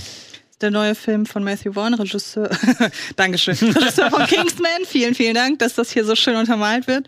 Und es handelt von einer Autorin für Spy-Romane, äh, deren he großer Held Argyle ist, gespielt von Henry Cavill mit, also das ist doch ein Beispiel dafür, dass man jeden Menschen hässlich frisieren kann. Danke. Oder? Also danke, wirklich. Der hat mich erinnert an ähm, an einen jungen Dwayne Johnson, der ich glaube in einer Rückblende Oh, ich weiß den Film leider nicht mehr. Aber er sieht, es gibt so ein ganz bekanntes Meme. Vielleicht kann das von euch irgendjemand raussuchen, ähm, in dem Dwayne Johnson halt auch so einen krassen Bürstenschnitt hat und in irgendeinem Film auftritt. Ich weiß nicht mehr, was es ist. Ach, hier bei, nee, da war er ja dick. Bei, dem Intelligence. Super ja, den hatte ich nämlich auch erst im Kopf. Nee. nee Egal, also vielleicht findet ihr das ja. Und der hat auch, glaube ich, so einen so Rollkragenpulli an auf dem Bild. Aber da, ah, das ist kein Bürstenschnitt, das Meme. Das, das ist mit der, der Afro, Bauchtasche. oder? Das mit der Bauchtasche, wo auch noch aus seinen Wrestling-Zeiten ist das. Kann gut sein. Auf jeden Fall hat er mich total daran erinnert. Ist ja auch egal. Ähm, ist aber spannender als die Handlung. Ähm, es geht halt um diese Autorin, gespielt von Bryce Dallas Howard, und um ihren, äh, ihren Buchhelden Argyle. Und dadurch, dass sie offenbar so gut recherchiert hat, ähm, in der Spy-Szene kommt es dazu, dass ihr von einem anderen echten Agenten gesagt wird, pass auf, dein Cliffhanger aus dem letzten Buch, wir müssen den quasi zu Ende bringen, weil wir sonst nicht wissen, wie es bei unserer echten Mission weitergeht. Und daraufhin tut sie sich mit dem von Sam Rockwell gespielten echten Agenten zusammen, um gleichzeitig vor einigen Verfolgern vor einigen Bösewichten zu fliehen, denn die haben es auch auf sie abgesehen. Ja. Und mit, mit dabei ist mit dabei ist Alfie, eine Katze. Zu der sage ich gleich noch was. Es ärgert mich nämlich total, dass die darin vorkommt. Und ansonsten immer wieder Überblendungen zu ja zu ähm, Henry zu Henry Cavill und John Cena, aber John der Cena. Ey, John Cena hat zwei Szenen, ne? Ja. Und dann haben wir auch noch Samuel L. Jackson. Und ja. dann gibt's halt so eine, gibt's halt so eine, so eine Reise zwischen einer, die überhaupt nicht im Agentengame drin ist und einem, der das total ist. Und deshalb wird viel geschrien. Und that's it. Ja. Also man hat so ein bisschen Night and Day, man hat so ein An bisschen den musste ich auch denken. Lost City und noch ein paar andere Filme. Romancing the Stone. Zum Beispiel. Aber genau. ohne, also ohne den Sympathiefaktor eines The Lost City, meiner Ansicht nach.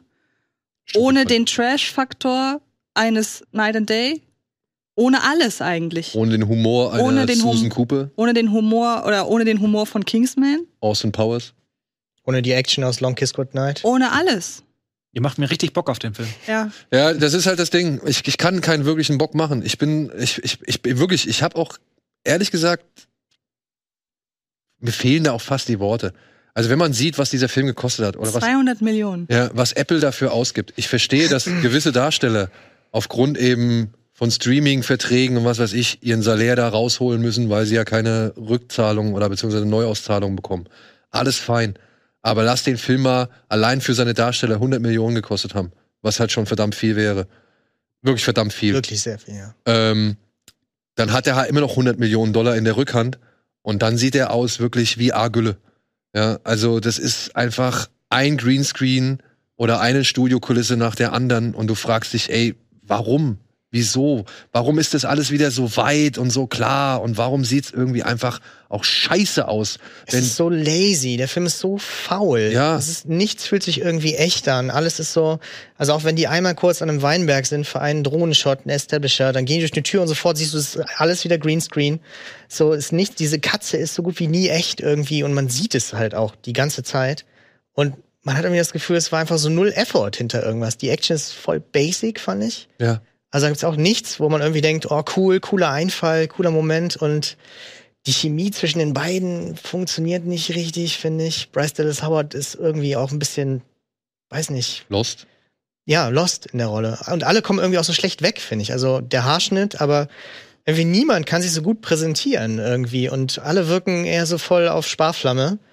Und irgendwie, wie Sam Jackson da halt sitzt und die ganze Zeit nur klatscht und irgendwie so an drei iPads irgendwie was hackt das war irgendwie nur sad, fand ist, ich. Also, ist es so typisches Filmhacking? Ja, er macht so an so zwei so iPads gleichzeitig, bewegt so die Hände und soll da irgendwas hacken und man merkt so richtig, der war da irgendwie zwei Tage, hat den Paycheck kassiert und irgendwie geklatscht und wusste auch gar nicht, was er da erzählt und Ende. Also, ich finde, fand den für Matthew Vaughn wirklich sehr Enttäuscht. lazy. Einfach so, als wäre da nicht viel Herz irgendwie dahinter gewesen und, und extrem viel VFX, die nicht funktionieren. Fand ich. Und wenn man mal bedenkt, was der ja vorher gemacht hat, ich liebe die Kingsman-Filme halt und ich finde selbst The Kingsman, das Prequel, da hatte man das Gefühl, da hat Matthew Vaughn noch eine Vision gehabt. Die hat nicht immer funktioniert, weil ich glaube, er hatte auch mehrere auf einmal und wollte die dann zusammenbringen, ohne dass es immer funktioniert hat.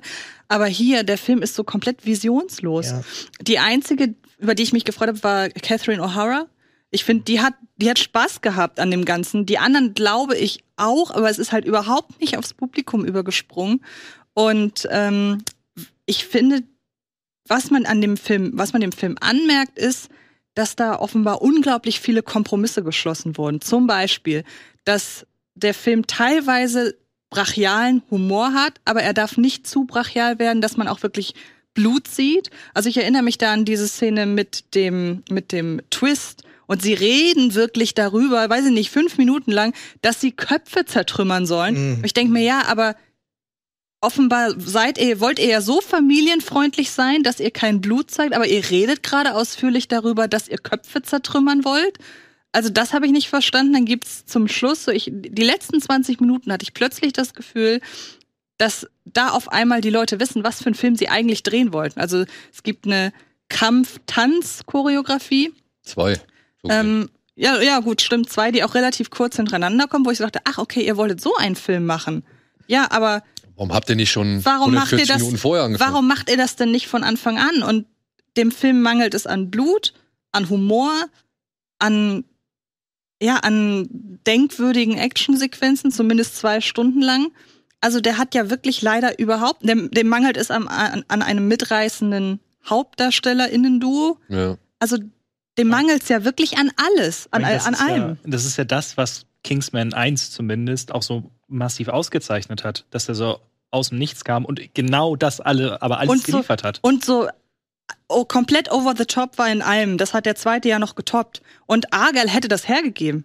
Aber also als hätte Apple gesagt, Erinner so, dich mal. Das hatte ich, das hatte ich aber auch das Gefühl vom Trailer, dass es, okay, es wird wieder sowas. Geil, habe ich Bock drauf. exakt, genau, ja. ja, aber erinnere dich mal an die Kampfszene in Kingsman in der Kirche. Ja, ja, ja. Ja, die finde ich nach wie vor echt geil. Ja, ist Das war auch mal wieder was Neues so. Das war halt so, weißt du, wo er halt versucht hat, mit den Perspektiven und alles irgendwie ein bisschen zu arbeiten und die Kamera dann, die dann über den Arm lang fährt und so Sachen. Ja, Sein Debüt, Layer Cake, das Layer war so Cake. ein stylischer Film, der Ja. sah so geil aus. Kick-Ass. Ja, Mhm. selbst, selbst X-Men First Class war härter als Argyle. Mhm. Ja, die, die Szene, wenn diese Münze durch die Stirn geht, so zum Beispiel, ja. Nicht mal sowas traut sich der Film. Mhm. Nicht mal sowas. Und dann, ja, kriegst du am Ende dann hier die bunten, die bunten Rauchwolken, die Herzchen bilden und so, und du denkst dir so, Holy Festival. Ja, aber Ja. ich denk mir so, ey, Freunde, wenn ihr einen indischen Film machen wolltet, dann hättet ihr halt wirklich die Zeit gehabt, das schon viel früher anfangen zu. Also, Im Grunde ist ja die Szene mit den, mit den Rauchwolken, ist ja, hat sich Matthew Vaughn wahrscheinlich als das Argyle-Pendant zu der Kirchenszene gedacht. So, jetzt drehen wir komplett ab. Wow. Aber das kannst du nicht nach diesem Film, den du bis dahin abgeliefert hast, kannst du das nicht jetzt machen. Das passt nicht. Ey, vor allem, ich weiß, Action in einem Gang kann wirklich ein bisschen ausgelutscht sein, ja. Also du hast nur so einen langen Gang und so weiter. Aber dann denke ich mir halt auch, guck dir Guardians of the Galaxy an, drei. Ja, diese Kampfszene in Ultra geile diesem, Szene. in diesem Gang so. Das war jetzt auch nicht irgendwie mal was Neues vom Grund, von der Grundidee her, aber wie die Inszenierung war, die hat halt was rausgeholt. Und auch das war ja nix. Und was, was, was bringt's mir denn irgendwie, äh, zu sagen, das ist jetzt hier meine Kirchenszene so, wenn ich das dann alles mit irgendwelchen quatschbunten Rauch irgendwie zuballer und man halt eh nicht viel mehr sieht als CGI-Rauch. Ja, wie gesagt, also ja, CGI-Rauch hin oder her, aber du hattest am Ende von Kingsman halt einfach Feuerwerk aus Köpfen. Also ich finde schon, dass man das hätte machen können. Aber wie gesagt, es war ein an Und plötzlich. das war ja lustig. Ja, eben, genau. Aber es ist jetzt halt wie ein an anderer Film. Die Szenen sind völlig deplatziert. Ey, und ich musste, ich weiß nicht, ich musste zwei oder dreimal lachen. Und das auf 140 Minuten. So. Ja, es war nicht viel. Nicht viel, nee. Also lieber nochmal Austin Powers oder, Oder Susan. Lost Smart. City. Get Smart, ja, von mir aus. Auch den, auch mit dem hatte ich mehr Spaß als mit dem. Ja. Und dann gibt's noch eine Sache, das Kino, das Plus in Kino Plus steht jetzt mal kurz für Tierschutz. Ja. ähm, du hast mir nämlich geschrieben, dass das die Katze ist von ähm, Claudia und Matthew Vaughn, Ja. also die echte Katze. Und irgendwie fand ich es komisch zu sehen, dass die halt eine Katze haben mit Schlappohren. Ich konnte mir nicht vorstellen, dass das so cool ist. Dann habe ich mal gegoogelt, das ist eine sogenannte, es wird sehr, sehr theoretisch, beziehungsweise sehr, sehr fachlich. Es ist eine Scottish irgendwas Katze, Scottish Fold, wie heißen Fold, Scottish Fold Katze, die für ihre Schlappohren gezüchtet wird. Unter anderem hat auch Taylor Swift so eine und Ed Sheeran. Deswegen gibt es das Gerücht, Dass es Taylor Swift ist, die, die den Roman geschrieben hat. Ich weiß, genau. Ah, so kam das. Und das Interessante ist, diese Zucht dieser Katzenart ist in einigen Ländern verboten, weil alle dieser Katzen krank sind. Ja. Und wir kennen das von Findet Nemo. Jetzt wollen, jetzt, Oh wird, nein, ja. jetzt wird Werbung für diese Katzenrasse gemacht, die ja offenbar dank Ed Sheeran und Taylor Swift sowieso so einen Riesenhype erfährt. Und ich finde sowas scheiße. Also ich weiß, dass Matthew Vaughn wahrscheinlich dachte, unsere Katze sieht süß aus, lass uns die im Film unterbringen. Aber es wird bei sowas dann immer Werbung dafür gemacht. Und jetzt werden wieder tausende von diesen Scottish Fold Katzen gezüchtet und man treibt so einen Hype an. Und ich weiß, das hat überhaupt nichts mit dem Film zu tun, aber ich finde sowas scheiße. Ja. Und deshalb wollte ich das einfach mal erwähnen. Es tut mir leid. Nö, äh, ey, finde ich, finde ich auch einen berechtigten Hinweis. Und wie Also, gesagt, ich habe das, also das, das, die, ich habe das alles jetzt recherchiert. Ich wusste das nicht von vornherein. Aber man, ich finde, man sieht der Katze an, dass die sich jetzt nicht so wohl fühlt. Wenn sie denn mal echt Wenn sie ist. denn echt ist. Wenn ich habe auch mein erster Spruch, als Daniel mir das erzählt hat, war, es war komisch, dass Claudia Schiffer zu Hause eine CGI-Katze rumlaufen hat.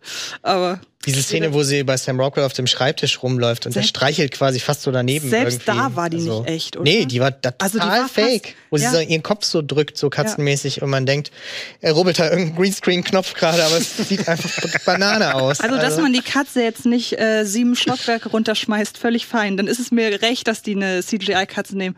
Ja. Aber ich habe ja Sorge, dass die am Ende immer dann echt war, wenn sie in diesen Rucksack gesteckt hat. Aber, aber Weil- selbst wenn die total echt ausgesehen hätte, es war doch auch irgendwie ein lahmes Gimmick, oder? Dass Voll. die immer diese süße Katze dabei Und dann haben sie haben, zwischendurch auch halt gedacht, jetzt brauchen wir sie nicht mehr, weil die Ja. ist dann ja plötzlich einfach eine Stunde weg. Ja. Und, Und ich denke mir, wenn du sie schon hast, dann hab sie doch die ganze Zeit. Ja, Hat die und dann holen noch eine Plotrelevanz oder Nein. nur da? Sie ist einfach nur da. Stark. Love it. Ich meine, der Film hat schon hier und da ein paar Wendungen. Die machen auch Spaß, beziehungsweise die sorgen für mich äh, für den, sag ich mal, für einen gewissen Fluss. So. Aber dann kommen halt die Mo Momente, Hm. da geht's wieder um die Katze, da erklärt irgendwas Samuel Jackson zu Trauben. Oder ja, irgendein Gag. Oh ja. Oh. irgendein Gag zündet halt wieder nicht so, ja. Und wenn diese Momente nicht wären, dann wäre das ja halbwegs spaßig. Aber da sind zu viele von denen da drin. Und dann, ja, irgendwann, weiß ich nicht, am Ende war ich echt ein bisschen sauer, weil sie mir da mit einer Nummer ankommen, die verkaufen sie irgendwie als ähm, ach so crazy und abgedreht, so, ja. Und ich denk mir, nee, das habe ich bei Transporter 3 gesehen und bei drei Musketiere. Und nichts davon ist abgedreht, außer eure Jungs, die da an, auf die Tastatur reinkloppen, äh, um eben die Szene da irgendwie halbwegs glaubwürdig zu gestalten. Und nee, das ist alles von vorne bis hinten nicht mein Film. Wirklich nicht. Und was du sagst, ich find's halt auch, ich find's faul. Bei so einem Budget sowas anzubieten, so, ja. 200, das muss man sich mal vorstellen. Das ist wie viel? Zehnmal Everything Everywhere All at Once? Ja, ja. Wie Wo halt alles geil aussieht. Ja. äh, aber wirklich, also ich war ständig mal entsetzt. Also ich stehe in meiner Telefonzelle und es sieht halt komplett gerendert aus, alles. Äh, Und denkst, Ja. geht doch kurz raus und such eine Telefonzelle. Oder das ist schon schwierig. Also Ja, ich, inzwischen- es gibt nicht mehr so viele, aber ich sag mal, bei dem Geld wäre es möglich gewesen, auch irgendwo hinzufahren und da das zu drehen, ja, damit man es hat. So, komm, wir haben noch ein paar Streaming-Filme am Start und noch ein paar Mediathekentipps. Machen wir doch mal die Mediathekentipps zuerst. Die können, glaube ich, schneller Ich abgehandelt glaube, da werden. war einer dabei, auf den ich mich schon. Ah, nee, der war bei den Streaming-Tipps. Ja, guck mal hier. Extra für dich das Original von A Bigger Splash. Ja, ich bin dankbar für. Vielleicht gefällt dir der etwas besser, François Ozon. Ja, den Äh, mag ich aber. erzählt hier recht. von einer Krimi-Autorin in der Schreibblockade oder Sinnkrise, die fährt ins Ferienhaus ihres Verlegers. Und ja, da ist alles schick und schön, aber dann kommt irgendwann die Tochter des Verlegers und macht sich da so ein bisschen breit und schleppt auch jeden Abend einen anderen Liebhaber mit, bis es halt irgendwann äh, bisschen problematisch wird, was diese Liebhaber angeht. Bisschen Hitchcock, bisschen Highsmith. Hm. So. das klingt schon so viel spannender als The Bigger Splash. Ja? Ich wollte gerade Ich sagen. finde den Furchtbar. Dankeschön. Okay, da haben wir noch einen. Echt? Ja. Okay. Jetzt sind wir zwei gegen eins. Na, Moment, Moment. Ich äh, enthalte mich hier, ja. Ich will den Film Nee, ich meine so- Andi. Andi, okay. Andi ist ja der große Aber du magst ihn auch? Ich mag den auch. Ich finde auch stark. Taylor? Swinton in dem Film ist so super geil. Bigger Splash. Ach, Bigger Splash. Okay. Den finde ich auch ganz, Dann ganz cool. Das ist halt 2-2. ein guter europäisch wirkender Thriller. So. So, ARD-Mediathek. Dann haben wir in der Arte-Mediathek einen Film, den hatten wir auch schon mal hier besprochen, One of These Days, auch von einem deutschen Kollegen. Da geht es um einen sehr obskuren Wettbewerb. Da müssen nämlich eine Menge Leute äh, mit ihren beiden Händen auf ein Auto draufpacken und solange dieses Auto berühren, wie sie können, dann gehört's ihnen. Hm. Und nach und nach fällt halt einer immer raus. Äh, ist hier mit dem, wie heißt der junge Mann aus Gangs of London, irgendwie Cole, glaube ich, ähm, der quasi einen dieser Teilnehmer spielt. Und das Ganze hat natürlich dann schon so ein bisschen, äh, Joe Cole heißt der, Entschuldigung. Kennt man vielleicht auch noch aus hier äh, Breaking Prayer Before Dawn, hieß er, glaube ich. Ähm, ja, äh, der spielt hier einen jungen Mann, der halt versucht, dieses Auto für sich zu gewinnen. Und dann wird natürlich auch noch eine Menge über die Gesellschaft äh, erzählt. Gleichzeitig gibt's dann auch innerhalb der Kandidaten, die da mitmachen, ein bisschen äh, einzelne Geschichten und so. Und ja, ist halt quasi nur Pferden, gibt man den Gnadenschuss in modern. Gut. Joe Nesbos Headhunters ist noch bis morgen in der ARD-Mediathek. Falls ihr den nicht kennt, dringendste Empfehlung. Ja, ich weiß, der steht auch schon so lange auf meiner Liste. Ja, dringendste Empfehlung. Kennst du den? Auch noch nicht geschafft, leider. Ja, geht um einen Headhunter, ja, und gleichzeitig aber auch Kunsträuber, der halt äh, tagsüber so gesehen äh, ja Leute abwirbt und, und gu- gute Leute vermittelt, so gesehen. Und dann aber halt diesen Leuten halt auch die Kunstschätze, wenn er halt mitbekommt, dass sie welche haben, klaut. Und eines Tages klaut er halt von Jamie Lannister äh, ein, ein Gemälde, einen verschollenen Rubens, glaube ich, oder so. Und das war halt leider der einmal falsche Diebstahl. Und er wird jetzt plötzlich gnadenlos von Klaas, so heißt äh, die Figur von Nikolai Costa-Waldo in dem Film, wird er jetzt gnadenlos gejagt. Also wirklich sehenswert. Sollte man sich anschauen.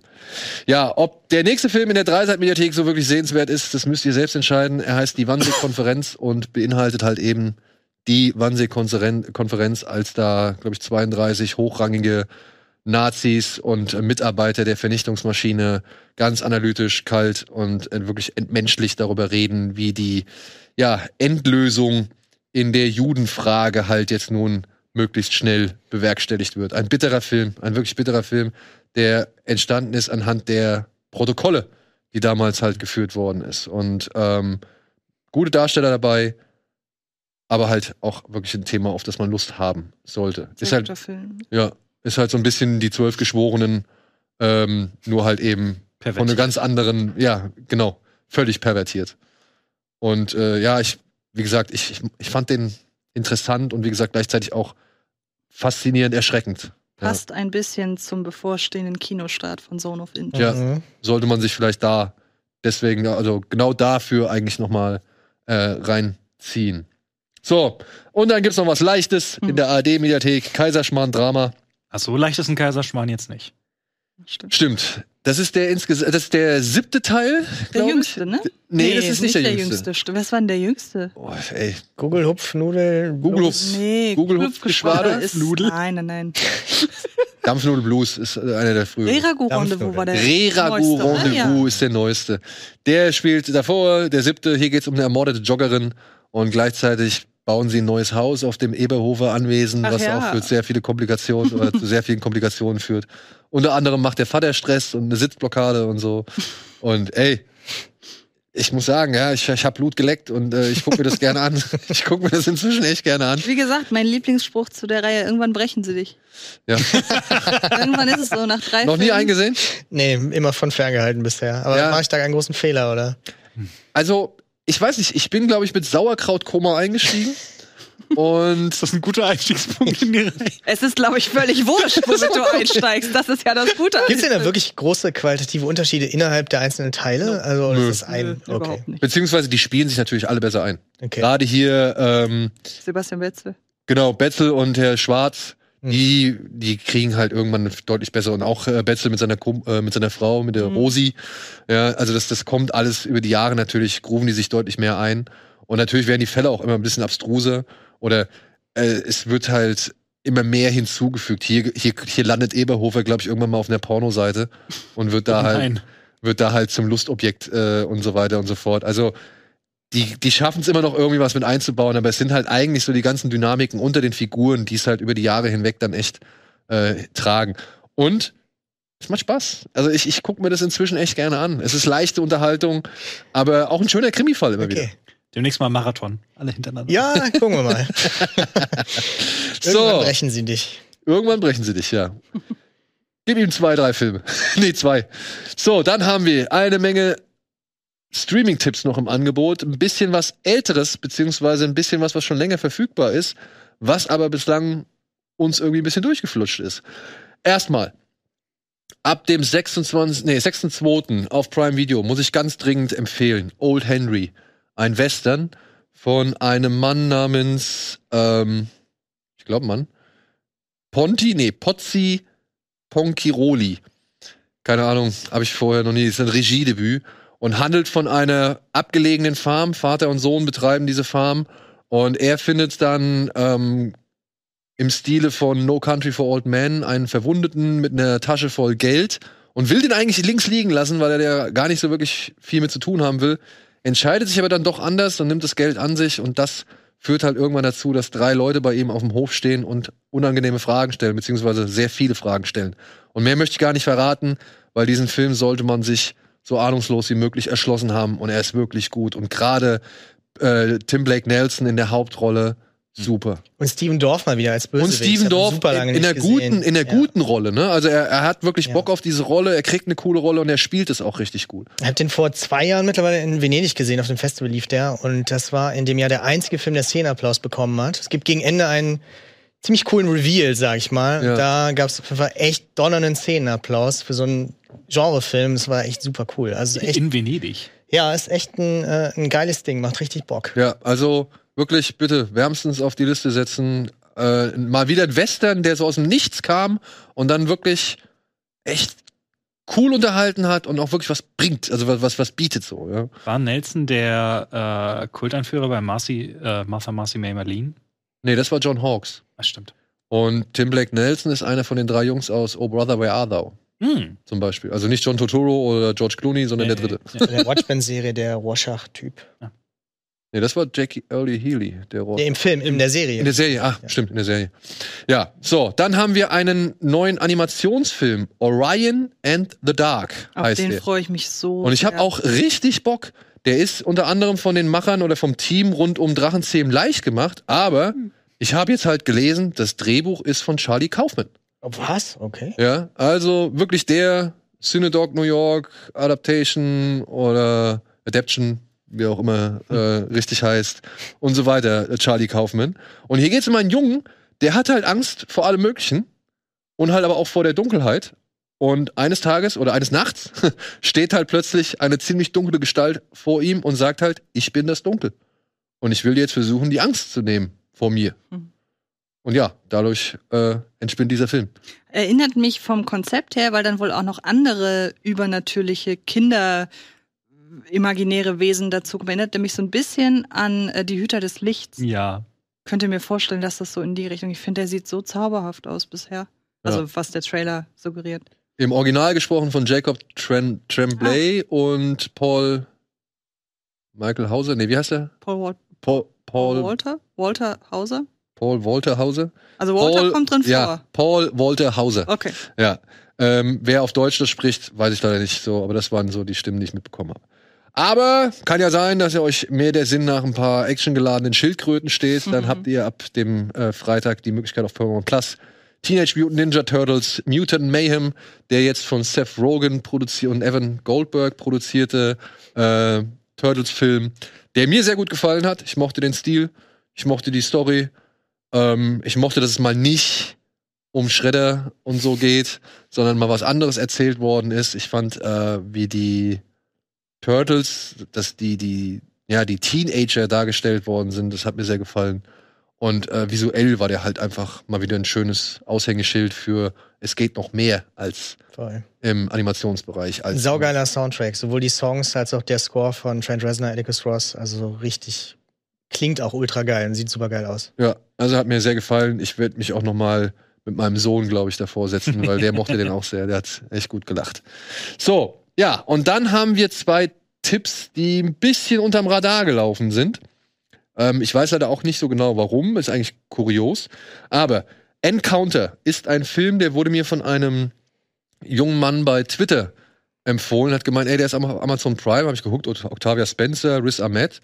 So, okay, nicht verkehrt. Es geht hier um einen Mann, der ja seine beiden Söhne aus dem Haus der Ex-Frau rausholt und sie vor einer parasitären, außerirdisch, außerirdischen parasitären äh, äh, Bedrohung beschützen möchte. Ja, sie sind auf der Flucht, weil ein Komet ist an der Erde vorbeigestreift, hat Sporen oder Pollen irgendwie abgelassen und dadurch halt äh, die Insektenwelt äh, beeinflusst. Und ja, vor dieser Bedrohung möchte jetzt Rissa Matt seine beiden Kinder in Sicherheit bringen. Und das erinnert ein bisschen, ich will auch nicht zu viel verraten, es erinnert so ein bisschen an so Filme wie Midnight Special oder Take Shelter mhm. zum Beispiel. Und ähm, hat mir dann doch am Ende ganz gut gefallen. Er braucht ein bisschen Zeit, wechselt auch hier und da mal so immer ein bisschen die Genres, sieht aber gut aus und ist meiner Ansicht nach auch echt ganz gut gespielt von den meisten Beteiligten. Er ist jetzt nicht der Film, der unbedingt so einen stärksten Eindruck hinterlässt, aber wie gesagt, ist mir völlig durch die Lappen gegangen. Hab nie vorher was von diesem mitbekommen. Ja. Der äh, Regisseur hat davor einen Film gemacht, der auch so komplett untergegangen ist, der richtig gut war, finde ich. Der hieß Beast. Beast mit Jesse, mit Jesse Buckley, Buckley. und äh, Johnny Flynn. Den fand ich damals richtig, richtig stark, aber der war auch so irgendwie total verschwunden. Den hat man irgendwie nirgendwo äh, wieder gesehen. Und das war jetzt, glaube ich, sein zweiter. Dann. Genau. Ja. ja. Ist wie gesagt auf Amazon, äh, wurde ich darauf aufmerksam gemacht, habe ich mir gedacht, ey komm, ist ja vielleicht für die anderen, für die einen oder anderen interessant. Ja, und dann gibt's noch einen Film, der ist jetzt, glaube ich, erst seit diesem Jahr draus. Ähm, ähm, Enemy heißt der oder halt Foe. Ich weiß nicht. englische, englische Titel mit englischen Titeln übersetzt. Ja. Hier geht es um ja ein Ehepaar, Hen, Hen wird sie genannt von Henrietta und Junior, gespielt von Paul Mescal und Soshi. Soshi? Mhm. Das ist die dritte Variante. Saoirse. Ich kenn's. Äh, ja, Saoirse, genau. Saoirse Ronan. Ich meine Saoirse. Saoirse. Ja? Soshi? Ich, ey. Wir reden über die Katze in Ärger wieder, ne? Oder was? Nee. Ja, also Frau Ronan. Frau Ronan. Frau Ronan äh, ist die Ehefrau von äh, Paul Mescal. Er arbeitet auf so einer Hightech-Future-Farm. Die Welt ist mittlerweile echt äh, auch ausgedorrt und am Ende. Und es werden schon versucht, neue Lebensräume im Weltall zu erschließen. Und deswegen steht eines Tages auf dieser Farm, die Junior halt aus jahrelang, also aus, aus äh, der Familie heraus übernommen hat, also es ist schon seit Ewigkeiten in der Familie, ähm, steht halt ein Fremder in, vor der Tür und sagt halt, Junior ist auserwählt worden an diesem Weltraumprojekt. Also er soll ins All fliegen, um dort neues Leben zu ermöglichen. Er kommt aber wieder zurück oder soll halt irgendwann wieder zurückkommen. Und ja, so lange soll er halt durch einen Replikanten ersetzt werden, damit sie quasi nicht so einsam ist, seine Ehefrau. Und der Mann, der vorbeikommt und der sie quasi so ein bisschen studiert, fängt halt an, so Nachforschungen über deren Ehe anzustellen und äh, immer wieder Details diese, dieser Ehe zu erfragen, damit er diese künstliche Intelligenz, die sie als Ersatz da einsetzen wollen, halt möglichst gut vorbereitet ist. Und darauf läuft der Film so gesehen hinaus. Ja, wie diese beiden Menschen dann miteinander umgehen, ähm, wenn sie wissen oder nachdem sie erfahren haben, dass der eine bald weggehen wird und dass halt ein Ersatz kommen wird. Das erinnert mich so ein bisschen an eine Black Mirror-Folge. Ja, auch. Da sind es nur zwei, bei denen das, die dann ersetzt werden. Ich weiß, was du meinst. Und es gab, glaube ich, noch diese andere Miniserie, wo dann auch noch. Das war, glaube ich, auch eine Amazon-Serie. Da saß irgendwann mal der, das Original vor seinem Klon und die wollten halt, die mussten irgendwie, der, der Klon musste Informationen sammeln, weil das Original bald stirbt. War das nicht dieser, ich weiß, ähm, der lief auf dem Fantasy Filmfest? Der hatte diese wundersch dieses wunderschöne Gespräch über Tee. After Yang. After Yang, war das nicht das? Nee, nee, nee, das war After Yang habe ich noch nicht gesehen. Ach, schön, dass du weißt bei Gespräch über Tee. Ja, die Szene bleibt im Kopf, ja. auf jeden Fall. Nee, ähm, das war, glaube ich, so eine Amazon-Anthologieserie. Okay, aber da weiß ich den Titel jetzt leider nicht mehr. Dieses In the Loop oder so? Hieß das Tales nicht so? From Tales from the Loop, genau. Das kann gut sein, ja. Das kann gut sein. Da, wie gesagt, da sitzt halt ein todkranker Mensch vor seinem Klon und muss ihm halt erzählen, was ihn halt ausmacht, so, ja. Und ja, das ist so die Idee, an die ich denken musste. Film ist vielleicht ein bisschen lang. Ähm, Black Mirror-Folge ist so ein Todesurteil für so Science-Fiction-Filme, die sich ein bisschen mhm. philosophisch mit den Themen auseinandersetzen. Ich finde aber schon, gerade von den beiden Leads ist das gut gespielt. Auch wenn ich oftmals nicht so die Verzweiflung oder die Stimmungswechsel von Paul Mescals Figur wirklich nachvollziehen konnte. Aber wie schon bei den anderen Filmen legt er sich halt sehr ins Zeug. Auch for Ronan fand ich echt ganz gut in diesem Film so. Ähm, ja, und am Ende wird man halt als Zuschauer dann wieder mit so ein paar Fragen zurückgelassen, die je nachdem, wie man sich sehr, wie man sich in diesen Film investiert hat, äh, zu denken geben oder halt auch völlig kalt lassen. So. Hm. So. so, und das war's. Irgendwas von Interesse? Also Orion und das Dunkel. Ich habe ja. richtig Bock. Ja. Den gucke ich für den Kindern auf jeden Fall. Ich war bei dem Faux echt überrascht, wie schlecht der wegkommt auf Letterbox mit der Besetzung mhm. und so zwei Darlings, die eigentlich auch gerade total gefeiert werden. Ja, gerade Paul, Paul Mescal. Ja. Das ist aber auch das, was sehr, ich sehr low Score, ne? Das ist das, was ich bisher immer so gelesen habe.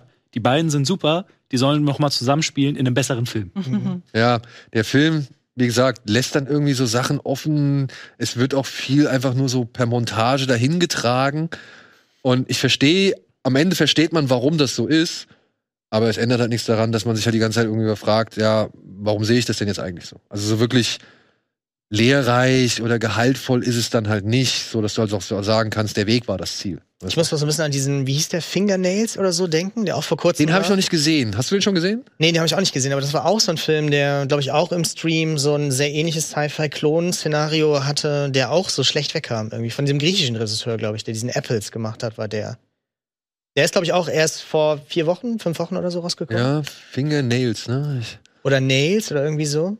Aber das war auch so eine Versuchsanordnung, wo man sofort an Black Mirror denken muss. Oder ja. After Yang. Fingernails. Ähm, Moment, da haben wir es doch. Auch mit Jesse Buckley, auch mit Riz Ahmed. Christos Niku. Ja, genau. Christos genau. Niku. Was hat er vorher gemacht? Er ist nicht bei Wikipedia. Das ist ein Lantimos-Kollege, glaube ich. Ja, gut. Wer ist das nicht? Wer ist das nicht? Aus Griechenland. Ja. Ja, ähm, so, und dann haben wir noch ein, zwei Veranstaltungshinweise für, ich muss es leider sagen, für unsere Freunde in Hamburg und in Berlin. Aber das ähm, Babylon-Kino in Berlin hat jetzt eine New Hollywood-Reihe. Da werden jetzt halt mhm. wirklich von äh, dem ersten, zweiten an, also von heute an, über die nächsten paar Wochen alles Mögliche gezeigt. Reifeprüfung, Marathonmann, der weiße Hai, äh, Taxi Driver, Exorzist und so weiter und so fort. Also es geht über mehrere Wochen. Tino hat mir noch einen kurzen Hinweis gegeben, was ich sagen soll. Das es gibt nämlich, das wusste ich auch nicht, es gibt in Berlin wohl zwei Babylon-Kinos. Und das ist in der Nähe einer, eines bestimmten U-Bahn-Bahnhofs oder einer bestimmten Haltestelle. Ich muss es jetzt einmal nur kurz raussuchen. Aber ja, ähm, ich finde diese Idee eigentlich ganz geil. Eine ganze Zeit lang diese Filme ähm, einfach so eine Epoche. Genau, einfach mal so laufen zu lassen. Ähm, ja, genau, am Rosa-Luxemburg-Platz, hm. das Babylon-Kino. Ja, so, und dann haben wir wieder noch für unsere Freunde äh, vom Savoy, ähm, haben wir noch ein paar Empfehlungen. Die machen jetzt auch wieder ihren Filmclub. Da haben sie unter anderem, ja, das fünfte Element kommt auch noch mal. Mhm. Aber dann zeigen sie Iron Giant, Oh. Und was zeigen sie als drittes? Das habe ich jetzt wieder vergessen. Ah ja, Eternal Sunshine oh. on a Spotless Mind. Äh, of a Spotless Mind. Vergiss mal nicht auf Deutsch von Michel Gondry. Auch ein Film über eben das Infragestellen von Beziehungen oder beziehungsweise wie man so eine Beziehung für sich definiert. Fantastisch. Großartig. Hast du Karten für Mononoke? Nein, wann? Äh, suche ich gleich raus. Okay, nee, habe ich noch nicht. Oh, den auch noch mal auf der großen Leinwand sehen. Oh, hätte ich auch Bock. Und ich wette, ich bin nicht da. Ich wette, ich kann wieder nicht. Oder ich wette, das ist irgendwie an einem Donnerstag oder so, wo ich nicht kann. Ja, ey, vielen, vielen Dank, Marc, dass ja. du den weiten Weg aufgenommen, äh, auf dich genommen hast, um hier mal über deinen Film zu berichten. War ein schöner Einblick. Danke. Äh, ich wünsche dir viel Erfolg. Und Hast du noch, machst du denn dann noch Musikvideos und so? Hast du dafür jetzt gerade noch Zeit oder? Hoffentlich nicht mehr. nee, äh, ich habe ja auch die, die, Firma und wir machen ja jetzt auch als äh, visuelle Effektdienstleister äh, für super viele Sachen, visuelle Effekte für How to Sell Drugs und für Kinofilme ohne Ende und Serien und so. Also dieses Standbein von unserer Firma läuft quasi immer. Also muss ich zum Glück keine Musikvideos mehr machen. Hoffe ja, ich. ja, ist vor allem spannend zu wissen äh, oder beziehungsweise mitzukriegen, mit wem du alles schon irgendwie auch dann zu tun gehabt hattest. So, ja, weil ich habe dich ja so gesehen über Sean Bu kennengelernt. Mhm, ja. Äh, und der ist ja auch schon wirklich jahrelang hier äh, zu Gast. Deswegen bis bald, würde ich sagen. Matze weiß ich, wird auf jeden Fall wiederkommen. Antje kriege ich hier nicht mehr weg. Nein, Quatsch. Und einen ich kurzen ja auch immer. Genau. Also ja. machst donnerstags machst du das Licht an und manchmal sagst du, heute sind andere Leute da, dann muss ich mal kurz räumen. Ja, ja, genau. Aber ansonsten, genau, ist dein Platz ja hier so gesehen. Ja. Da steht dein Name drauf. Bald woanders. Also woanders, äh, auf einer anderen Sitzgelegenheit. So, und hier geht noch mal ein kurzer Gruß raus an den lieben Dennis, der uns hier ein neues Gesichtskissen geschickt hat. Jackie ist jetzt nicht mehr alleine. Nicolas Cage hat sich jetzt zu ihm gesellt, oder beziehungsweise gesellt sich jetzt zu ihm. Äh, er hat noch ein paar Aufkleber herumgeschickt, unter anderem von Nicolas Cage und von Rocket Beans. Fand ich auch ziemlich nett. Und ja, ey. Cage-Ding. Ja. Vielen, vielen Dank. Äh, auch hier Grüße an, an dich nochmal mitgerichtet. Und Eddie und Andy. Und Eddie und Zurück. Andy und so weiter. Die sind witzig. Ja. Vielen, vielen Dank, äh, Dennis. Da haben wir uns sehr drüber gefreut. Und dir ein schönes Wochenende, euch draußen ein, da ein schönes Wochenende. Vielen Dank nochmal an den Supporters Club. Und äh, ja, viel Spaß im Kino oder auf der Couch mit allen möglichen Filmen, die wir hier vorgestellt haben. Äh, viel Erfolg, Dennis, mit allen weiteren Projekten und macht's gut. Tschüss. Tschüss. Tschüss.